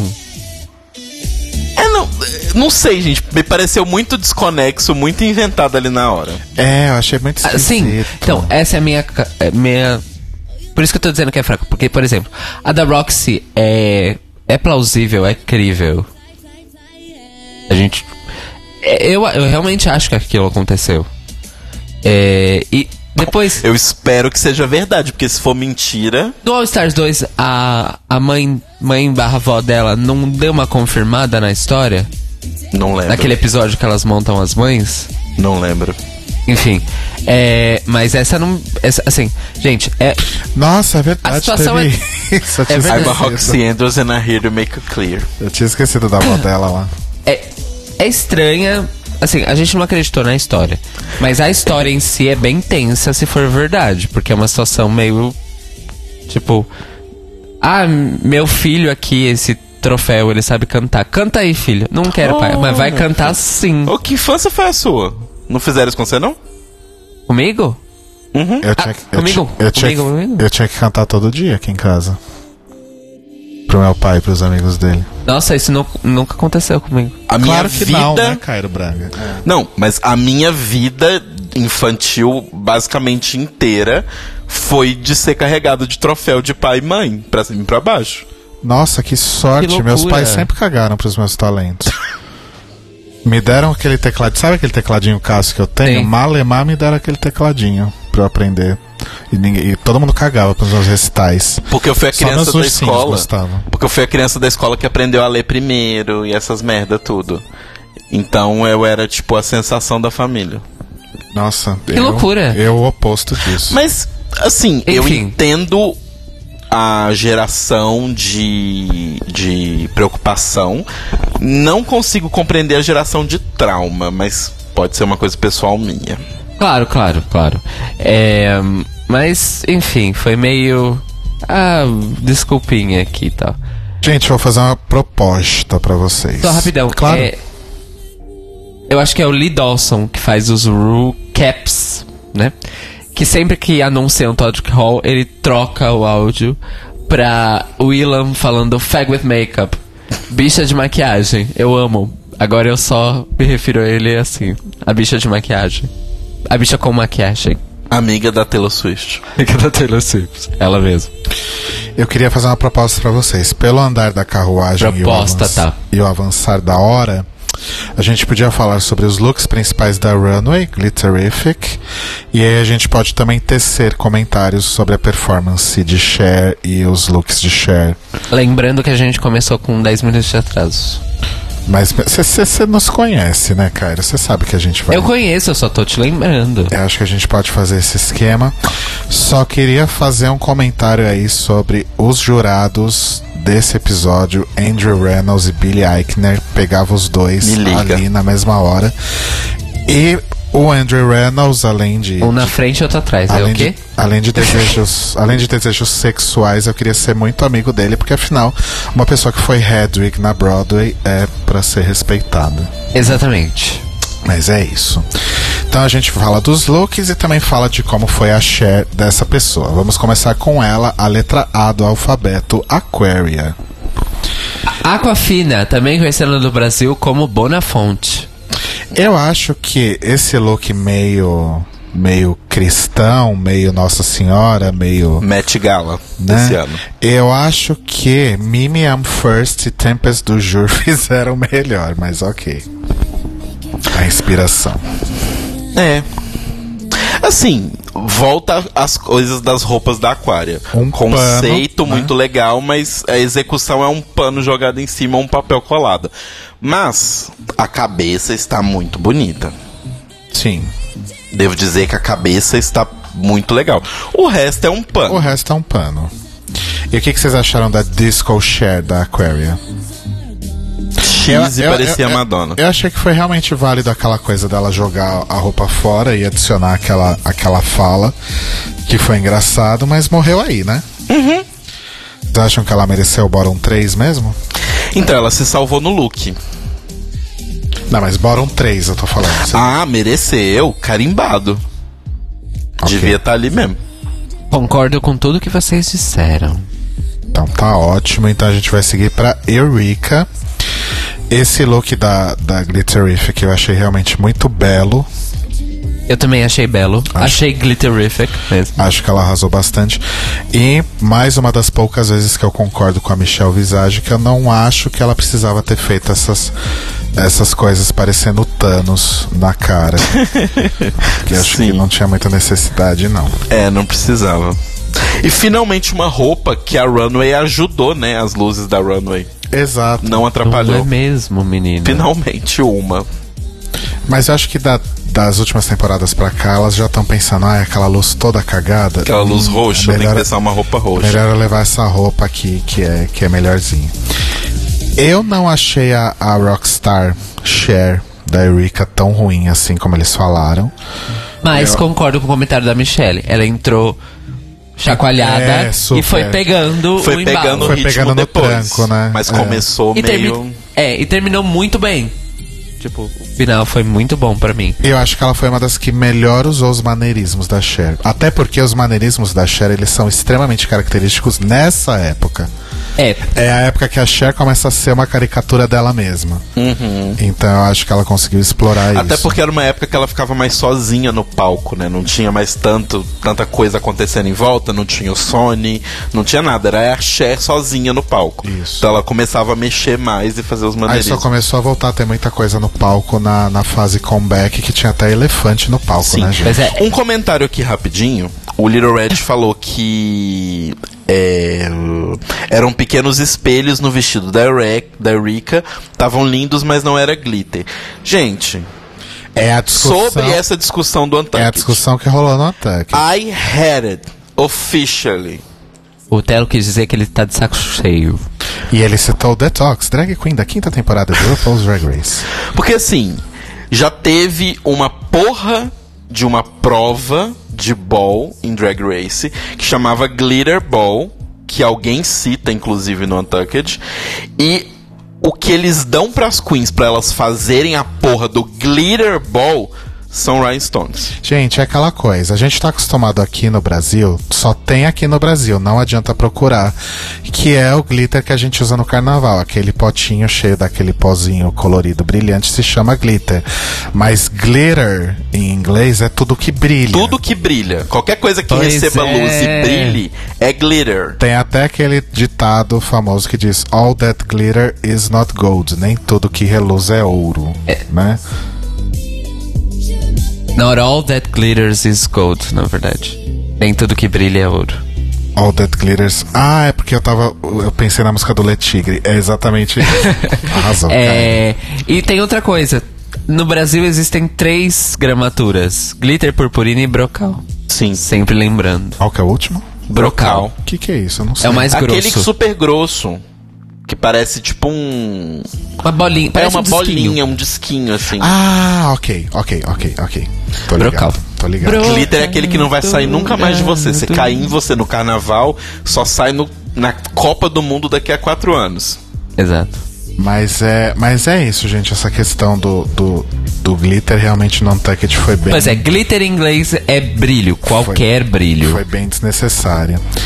É, mas é isso. Acho que a Erika realmente Linda. foi ok na share, nada demais. Mas o look realmente ficou muito bom do, do Glitzerific. Stunning. Depois temos a Asia, que foi de palhaço pra. Eu amei essa roupa. Eu achei muito fofo, achei foda e eu achei performaticamente bom, assim. Ela foi fazendo uma homenagem a todas as capas de disco do Elifas Andreato, no caso. Por quê? Todas as capas de disco dele tem um palhaço? É, ele sempre faz referências a palhaços. Nas... Nossa, que legal. Eu jurava que vocês iam pegar essa referência. Cairo. Você me conhece bem menos do que eu achei que você me conhecia. Mas ele é um, ele é um ilustrador e desenhista gráfico famoso do Brasil. Achei que você conhecia. Não. Bom, a Asia foi de palhaço, com cabelo miojo. Stunning. Eu gostei muito, realmente é um look muito bom, principalmente em relação à silhueta. Eu acho que ficou muito foda. Sim, eu gostei muito e eu fiquei muito triste que ela mesma desvalorizou a roupa dela no Untucked. Ficou tipo, ah, se eu soubesse que podia usar qualquer coisa que brilha, não tinha vindo com essa porcaria. Tá mó legal a roupa. Pois é, Ai, não dá pra entender. muito né? triste. E a Movie Star Share, eu acho que realmente foi uma cagação. Não E, tava Gente, Cher, né, desculpa, pra- pra não, começar. tem, não tem essa de ai, a fase a fase da Cher do cinema não é uma fase tão característica assim da Cher, muito menos pra quem faz drag. Gente, Uhum. gente, E assim, No, bitch, no! eu acho. tem, gen- tem gente que inclusive só conhece a Cher ou só veio a conhecer a Cher por causa dos filmes. Sim. Também. Ou Believe. ou Believe para os mais jovens. Mas assim, tem tanta coisa de share de cinema que dá pra fazer. Tipo, sei lá, que, que fosse aquele filme das sereias lá, como é que é o nome? Com a. Com a Winona Ryder e com a Christina Ricci. Putz, não lembro o nome. Splash? Eu, acho, eu, a- eu acho que é Splash. Não, gente, Splash é o Não, da... Splash é da Daryl Hannah. Daryl Hannah. Minha mãe é uma sereia. Minha mãe é uma sereia. que já é um filme lá dos anos 90, já é uma outra coisa. Até isso já dava pra fazer alguma coisa Não, interessante. quer fazer uma. Bruxas de Eastwick. Sim. Bruxas de isso. Não, quer fazer uma Cher da época Movistar super drag? Faz aquela roupa que ela recebeu o Oscar. Pois é. If I could turn back time. Aquela coroa preta gigante Aham. e tal. É Mas. aquela que a Chad Michaels usou no Snatch Game, Isso, né? exato. Mas uma coisa que eu digo pra Asia e pra todas as pessoas é que eu acho que, mesmo quando existe essa distribuição não necessariamente justa de personagens, eu acho que muito dificilmente você vai pro bottom por causa do personagem, por causa do texto do personagem. Você vai pro bottom se se a sua atuação não for boa, se você não entrar no personagem. Eu acho que o- os papéis ajudam você sim a ganhar, mas eu não acho que ajudam você a ir pro bottom. Sabe, a gente sempre tem essa discussão de que as letras, o material, os roteiros, dos desafios de atuação, dos desafios musicais estão uma bosta. Eu acho que esse é o desafio. O desafio é você. A RuPaul basicamente fala assim: então, Fia, a gente tem esse material bosta pra você, esse texto ruim, essa música peba. E trate de fazer algo bom em cima disso. Eu Pois acho que é. esse é o desafio, na verdade. Pois é. É isso. Enfim, uma pena. E aí temos a deusa Cameron Michaels. Cameirão. Fada do silêncio, cristal do pouco volume. Tá tudo lindo, né, gente? Eu acho que tem, tem, tem Diva da detalhes, quietude. Tem detalhes tão interessantes nesse look, tipo, o fato de ser um decotão e a tatuagem dela ficar aparecendo, eu acho que é tão legal. Sim. Não, ela tava muito bonita. Tava muito bonita. E eu acho que a Cher dela ficou realmente parecido os maneirismos. Eu nem acho que ela era melhor. Eu, eu, eu Então, concordo e- com o Carson. Isso que é curioso, porque assim, a Cher dos anos 60, ela não tinha tantos maneirismos como ela foi adquirindo dos anos 70 pra frente. A Cher, Cher nos anos 60 tinha 16 anos, gente. 16, 17, 18 anos no máximo. Quando ela começou a carreira. Pelo que ela fala, eu acho que é 17. Porque É ela por aí. fala que o, o Sonny tinha 27 e ele era alguns anos mais velho. Aí ela fala 10. Mas o que, o que eu achei que foi foda, assim, acho que, obviamente que os maneirismos e a forma de cantar, é, principalmente a forma de cantar, já são coisas que vêm lá de trás. E acho que a Cameron soube interpretar bem, e ainda que ela tivesse exagerado nos maneirismos, é uma forma de fazer relação com a Cher. Ela precisava fazer isso. Exato. E ela eu- precisava mostrar a Cher ali.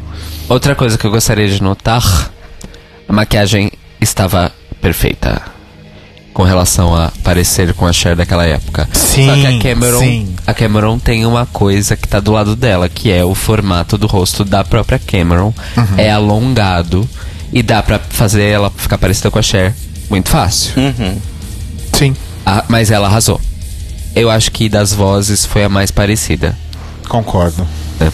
E a, gente, a Cameron canta, pelo visto. É, ela falou que não cantava, que só sabia fazer lip sync.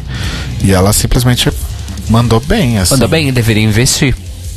Apesar de que vamos ser também bastante sinceros que a parte dela era a mais. tinha mais spoken words do que as outras, eu acho. De Sim. fato. Era mais fácil. I could turn back time. E aí depois a gente tem a, a Cracker, que eu não sei se eu entendi esse conceito. Você não entendeu? Se tinha algo a ser entendido. Não, é um. É, tem uma caveira Ok. fantasma Ok. em volta dela e a caveira vomitou glitter nela. Ah, Oh, momento para o hino que tá tocando no fundo. A vencedora do Eurovision desse ano. Uh! Pum.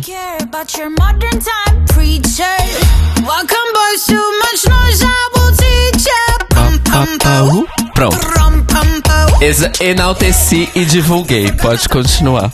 arrasou, Cairo, obrigada. É. Eu não tinha entendido que a caveira tava vomitando nela, eu só achei. eu Não sei o que, que eu achei, na verdade. É, eu achei bonito. Achei diferente de tudo que ela já fez hoje, porque ela tava numa vibe meio de usar só rosa que tava me enchendo o saco. Mas eu gostei muito. Mas assim, a share dela foi bem qualquer coisa, né?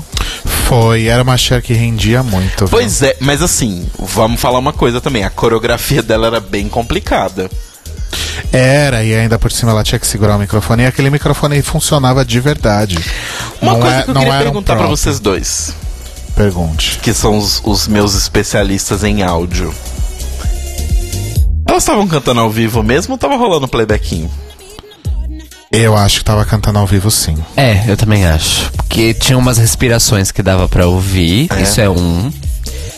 E aquela improvisação da.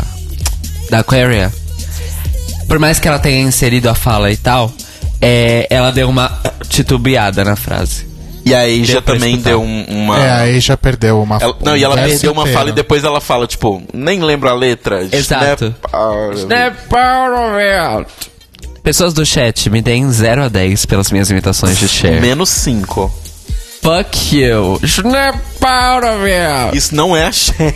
Como isso é o- diria, como, I'm Cher, bitch. Como diria a Asia pra, Snap out of it. pra Monet no começo do episódio, quando ela sobe e fica do lado da foto da RuPaul, it's a different species. Just a perfect speech. If I could turn back time. Posso fazer a minha Cher? Faz. Não vai sair. Peraí. If I could turn back time, Oh, time, time. Quem lembra dessa cena maravilhosa de Will and Grace? É isso. É isso. Então tá, acabou pro... Não, não acabou o Do programa. you ainda. believe in life? after- Ah, então, aquele microfone, inclusive, era um vocoder de verdade. Era um autotune de verdade. Sim. E só, só ficava o efeito do vocoder quando a Miss Cracker falava no microfone. Por isso que ela que o Entendi. Todrick insistiu 600 vezes. Você tem que falar no microfone. Porque o efeito do vocoder tava lá. É, a gente tem a Monet, que também acho que foi. foi acho que foi uma share interessante justamente por ela ter feito uma share mais caricata e não ter tido medo disso. Sim. Sim, sim. Foi, ela sim abusou dos maneirismos clássicos de Cher. É, eu acho que ela foi a Cher que a RuPaul esperava no negócio, que era bem caricata, bem Exatamente. exagerada, porque a RuPaul acredita com todas as forças no dentro do coração dela que ela sabe imitar a Cher, né? Exatamente.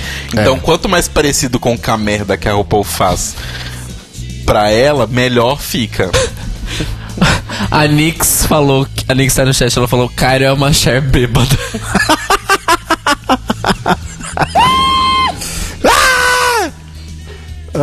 Tá Tyroma.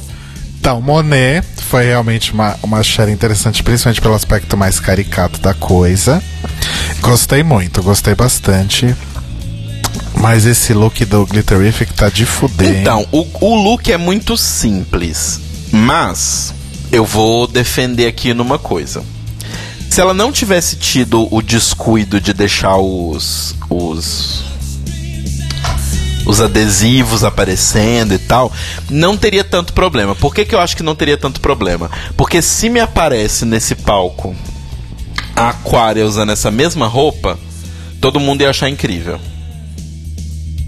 Eu só queria. Agora eu quero fazer minha interrupção. Sobe o som, Caio Braga. Kino! Hino, pisa. Man, Pisa menos.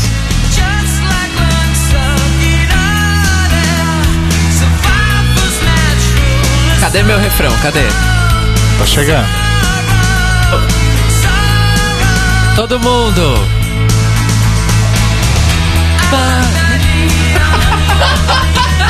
Eu não sei.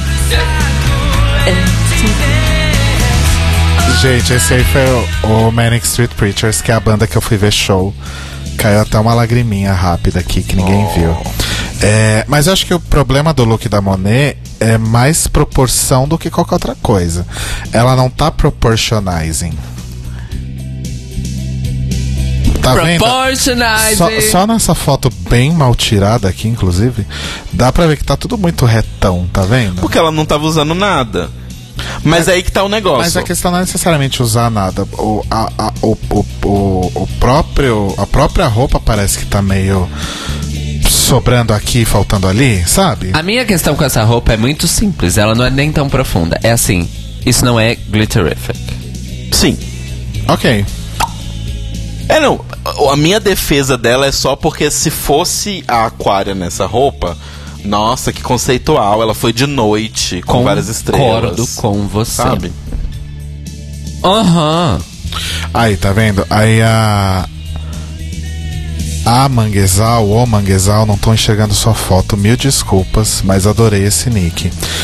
Falou no chat que a Monet esqueceu em casa o vestido que ela usaria nessa runway. Ela, Putz. ela postou nessa. Ai, que pena que ela esqueceu. Ai, tá vendo? As, pe- as pessoas dão umas desculpas que, pelo amor de Deus. Não, ele falou que a, ela Mas obrigado postou pelo- no Instagram a foto do vestido que Não, deveria eu tô, fal- ser. eu tô falando que quem deu a desculpa é a Monet, não tô falando que foi Manguezal, tô falando que foi a Monet dando desculpa pelo próprio fracasso, entendeu? É, Você acha que ela fez o vestido do Instagram depois e falou, vou falar aqui? Não, eu, eu só acho que realmente é desnecessário esse tipo de coisa. Tipo, ai, gente, ó, vocês não gostaram do look, mas era esse aqui que era pra usar. Eu esqueci em casa. Ué, amor, os boletos tem que pagar, né? Sabe, esqueceu, esqueceu. A agenda gente. tem que continuar E a- rodando aí. e a vida Por que, que você acha que toda noite de, que tem episódio elas postam o look que elas usaram no episódio, milhões de fotos? Em fotos super produzidas. Pra aparecer a By louca. the way. É, mas a gente tem Aliás. a Vixen, que já foi, finalmente foi bonita, né? já foi aí pra uma coisa mais próxima do que a gente entende aqui por glitter, né? É, que que é isso? Esse era o vestido da, da Monet. Ah, Ahn, não é tão mais Continuei odiando, não, né? mas ok. Não é tão mais maravilhoso que esse que ela foi, né? Mas ok. Bom, Monet. Indo pra Vixen. gostei da Vixen. Só acho que é uma coisa bem safe também. Ah, eu não acho safe porque tem um trabalho ali pra desenhar, sabe?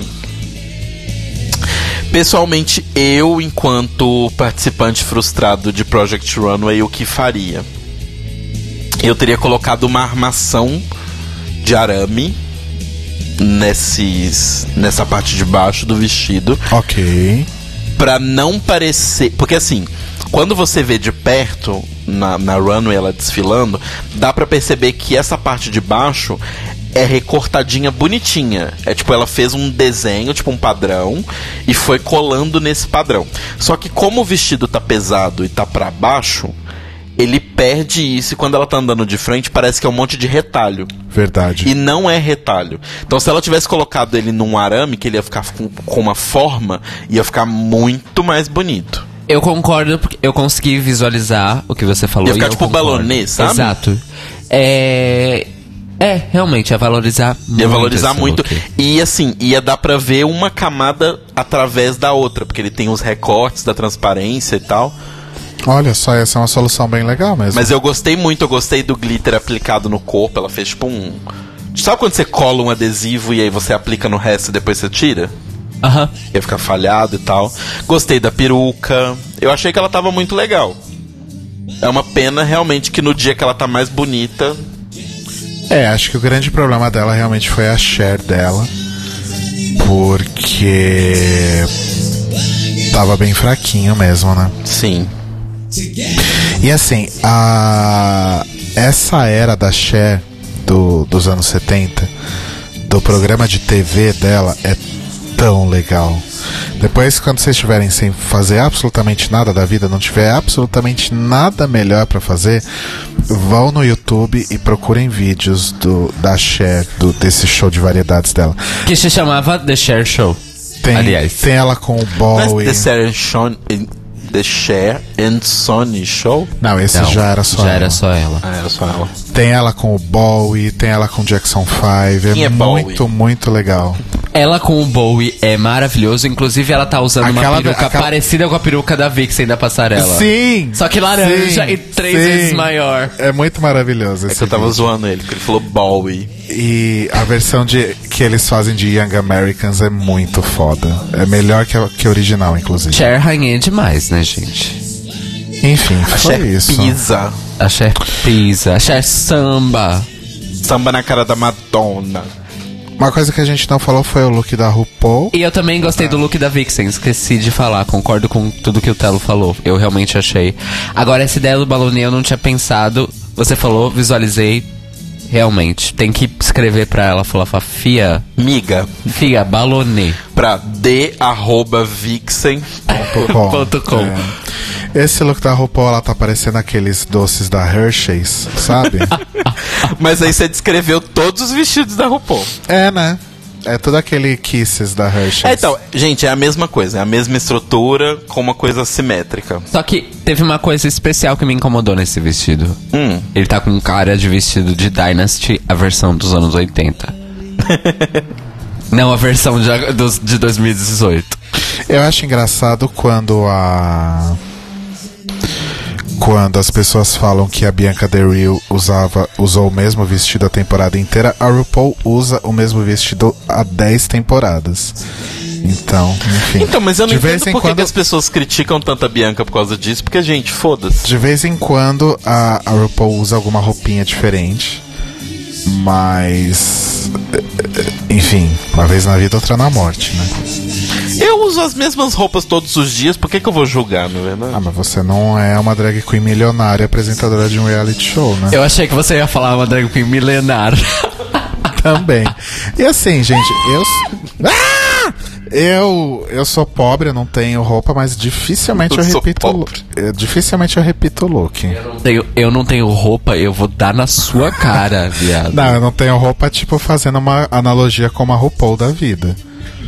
A Cristina eu não, Aguilera, eu que não, não, tenho tanta roupa. assim, mas eu não repito roupa. Gente, dificilmente vocês vão me ver com o mesmo look duas vezes. Alison Nossa. Gotts não repete looks. Eu só repito. Eu sempre faço um. Tira essa calça aqui, amarra esse lencinho ali, fica diferente, nem parece. É, então é isso. Então foi isso o, o episódio. Obrigada. É, e aí a, a Cameron ganha, né? Sim. E no Untucked ela tava fazendo uma linha. Ai, não sei se eu fiquei no top, se eu não fiquei. Prefiro ficar na minha, não contar a vitória antes do tempo. E todo mundo botando uma pilha nela. Porra, admite que você foi bem. Admite que você pode ter ganhado por que, que você tá fazendo isso tal. E, gente, eu, eu consigo me identificar, sabe? Não sei, ela realmente pode ter ali no coraçãozinho dela que ela realmente tinha ido bem e que ela ia ganhar, mas pra que, que você vai ficar ganha, cantando vitória de uma coisa que você não, não sabe? Principalmente que depende de opinião de, de opinião de pessoas como Michelle Visage e Carson Cresley, que não tem critério nenhum sobre a vida. Exato. Né? Então Não. deixa ela ficar na dela. E aí vai a Vixen falando um negócio desse. Na semana passada ela achou que ia Eureka e Aquaria pro Bottom. Não na semana, essa semana. Então, tipo assim. Ou seja, a Vixen não tem a menor noção cobrando que a Cameron. Não, você já ganhou, pá, vai comemora. Nossa, você não pode ficar nem feliz. Miga, deixa eu ser do jeito que eu sou. Você não reclama tanto que as pessoas não te deixam ser do jeito que você é? Caralho, inferno, é. filha da puta. Não, e aí ainda no Untucked vem, vem a Vixen falar, ai, tinha meus problemas com a Aquaria, mas agora eu até me identifico com ela, porque as pessoas não entendem como ela é, assim como não me entendem também. Mas aí eu tenho pra você uma coisa. Diga. Essa fala pode ter sido dita em qualquer momento do mundo. É, não, não necessariamente ali, é verdade. E mais uma coisa. Duvido que essa fala tenha sido a única. Tipo, dela falando bem da Aquária ou das outras. Mas aí entra o negócio que você falou desde o começo desse episódio. A edição queria uma vilã, conseguiram e botaram ela. Gosto, gosto desse Obrigado pela raciocínio. sonoplastia do meu discurso. Gosto, Estamos aqui, estamos aqui pra isso, literalmente. gosto desse raciocínio, Telo Caetano, gostei. Arras- Lindíssima, falou tudo. Ano- Anotado, Mori. É, e aí, Uhum. aí, como safes, a gente tem a Monet, a Erika e a Cracker. O bottom tree fica Asia, Vixen e Aquaria. E vão Asia e Vixen pro lip sync. Inclusive, inclusive, inclusive, Grooves in the Heart é uma música tão bonita que eu acho que merecia um repeteco, Cairo Braga. Você não, Um repeteco? você não acha que não? Um repeteco. Repeatico. Põe ela aí de novo. a Repeteco. Eu vou fala. colocar o frente à pela de novo, Tá primeiro. bom, pode pôr. Mas não precisa levantar o áudio, não, é só de fundo mesmo. Tá bom, meu bem? Então tá. É. Já tá rolando? Eu Não sei, eu tô ouvindo. How do you say? The gorgeous. Baixa aí, menina, a gente tem que terminar o episódio. the groovy, the fine. Então tá, então foi isso, teve o lip sync. E aí no lip sync a, a Asia que ganha, é isso? Isso. Me conta, o que, que vocês acharam desse lip sync? Eu achei que. O groove está no coração. Não. O molejo está no tá coração. Molejo! Sim, molejo. Molejão. The Big Groove. Enfim, fala aí, Telo.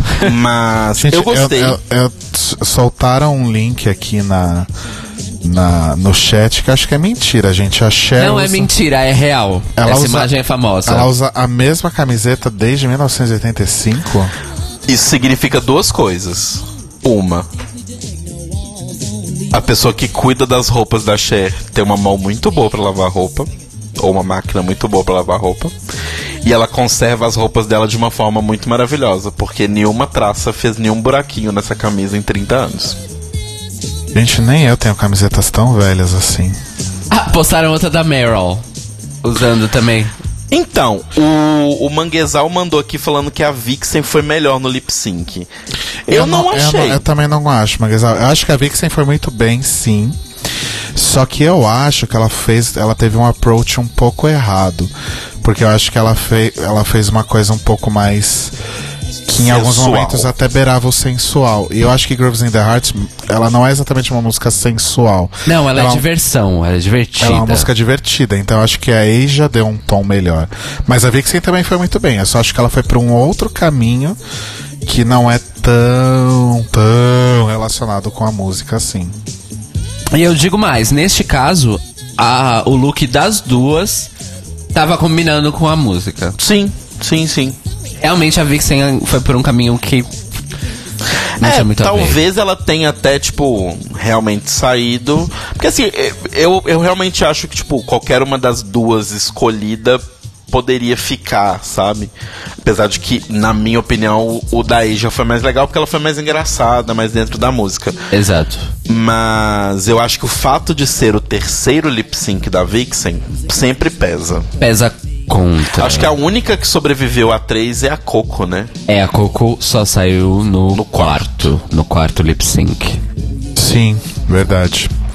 Mas acho que realmente Asia fez o, o caminho mais certo aí, acabou ganhando e Vixen se foi, né? Eu só queria é, fazer um comentário aqui. A Cher, ela no próximo dia 20, ou seja, sábado, sexta-feira, né? Dia 20? Enfim, dia 20 de maio a Cher completa 72 anos de idade. Essa foto que postaram aqui na Bíblia. Feliz Natal! Essa f- Oi? Vers- Aniversário da Cher. Feliz Natal. Essa foto que postaram aqui das três camisetas, a, essa que ela tá tomando um sorvete aqui é de 2016. Isso quer dizer que ela tinha 70 ou estava para fazer 70 anos. Você diz que essa mulher tem 70 anos, gente? Não mesmo. Eu acho que realmente só vai sobrar as baratas e a Cher mesmo quando o mundo acabar. E a RuPaul. É que a RuPaul envelhece, né? De maquiagem, não. Acho que de maquiagem ninguém envelhece, envelhece. Envelhece. Postaram na biblioteca um link com as queens em fotos HD. Porque, né, a maquiagem não é um cimento Ah, eu acho, maravilhoso. acho que foi a Tata que postou. liso. Beijo pra Tata. Isso, inclusive. beijo, Tata. Mas dá pra ver os poros, o pó da maquiagem em si e tal. É bem assustador. Então tá, gente. Acho que acabou agora, né? De vez. Acabou. Transição pra finalização? Vamos fazer a transição porque tem recados. Un mundo feliz,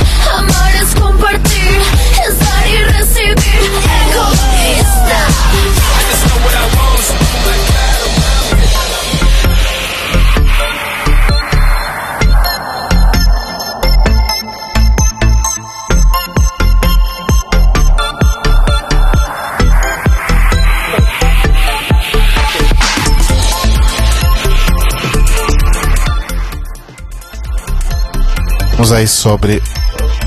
Perdão, perdão. Fala de novo. Ai, desculpa, eu achei que já tinha baixado, desculpa. É, é isso. É, a gente falou então aí sobre o episódio 8 de- de- da décima temporada de Greg Race. E alguém lembra que, que. Ah, o episódio que vem é uma paródia Westworld, né? Breast War. Westworld. Eu preciso dizer que a hora que eu e o Theo vimos no final do episódio, nós ficamos loucas, pois somos muito doidas por, o, por Westworld. Gente, a segunda temporada de Westworld tá babado. A gente só viu o primeiro episódio até agora, mas tá. Tá um. Um grito. Tá isso. Tá exatamente isso.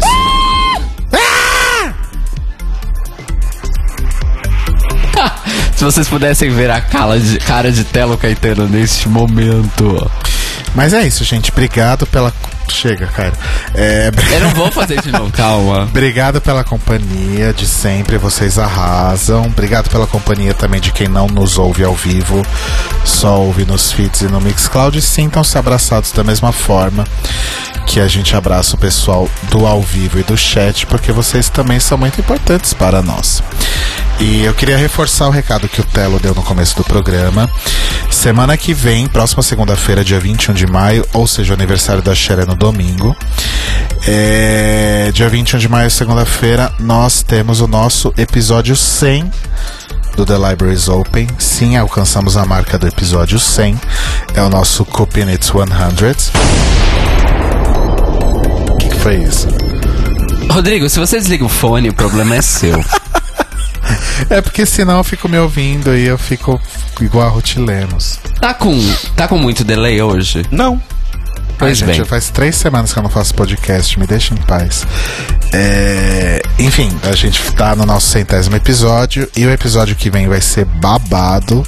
Confusão, gritaria, Vai ter muita dedo coisa. no cu. Vai ter muita. Tomara. Vai ter muita. Na louca. Vai ter muita coisa acontecendo aqui no- nos nossos estúdios no Cambuci. E, e vai ser um programa bastante interativo. Então, se você tá sempre no chat e no ao vivo, continue assim, porque semana que vem vai dar pra interagir bastante. Estejam aqui, vamos sortear prêmios em dinheiro, a louca. Não fala isso. É mentira. É mentira, gente. Mas o Telo precisa rever as regras do, do concurso de fanfics. Mas enfim. Não, eu- já são as mesmas regras. Gente, a questão é que só teve uma fanfic. Para com o concurso de fanfic, eu tô falando de outra coisa, segura. Ok, Enfim, segurei, segurei. É, as pessoas é, que não, não costumam ouvir a gente ao vivo ouçam, porque vai ser é, extremamente interessante e divertido e legal. Então estejam aqui no ao vivo segunda que vem. E mandem e-mails, mandem comentários, mandem áudios no, no, no e-mail também. Pode ser no nosso WhatsApp se você tiver o número, se você for tiver esse nível de privilégio, pode mandar também. Falando o que, que você acha da gente, o que, que você deseja pra gente aí no futuro, dando esses parabéns incríveis aí pra gente, que a gente gosta. E é basicamente isso. Mas assim, o programa vai ser bem divertido. Estejam aqui então na próxima segunda, às 21 horas, aqui na Rádio Sens, em senscast.org, The Libraries Open Couping It 100. E eu já vou deixar meu merchan, que é o Data Music. Toda quinta-feira aqui na Rádio Sens, às 21h30. E no mixcloud.com.br datamusic na segunda-feira seguinte. O próximo episódio que vai ao ar agora na quinta-feira foi o episódio surpresa que eu fiz pro Roba, quando ele estava de mudança para Portugal e ele chorou horrores. Foi uma baixaria sem tamanho. então ouçam que tá, tá bem interessante. É isso. Beijos e até semana que vem. Não acabou, não acabou o episódio ainda, sua me louca. olhando com essa cara. A gente não tá querendo. A gente não quer te interromper novamente. Ok. Não foi um shade. Ai, não foi a Monique, droga. Não foi um shade, foi só verdade. Não, mas foi pra provocar ele porque tá com o fone desligado. E eu achei que era a Monique. A gente gritei. pode Ah lá. encerrar o episódio, vai, Cairo. Seu merchan. É, eu achei que você ia fazer antes. Pode fazer. Meu merchan... cairobraga.com Cairo Braga no Spotify, Deezer, Apple Music, Google Play Music, tudo isso aí que, que tem essas coisas.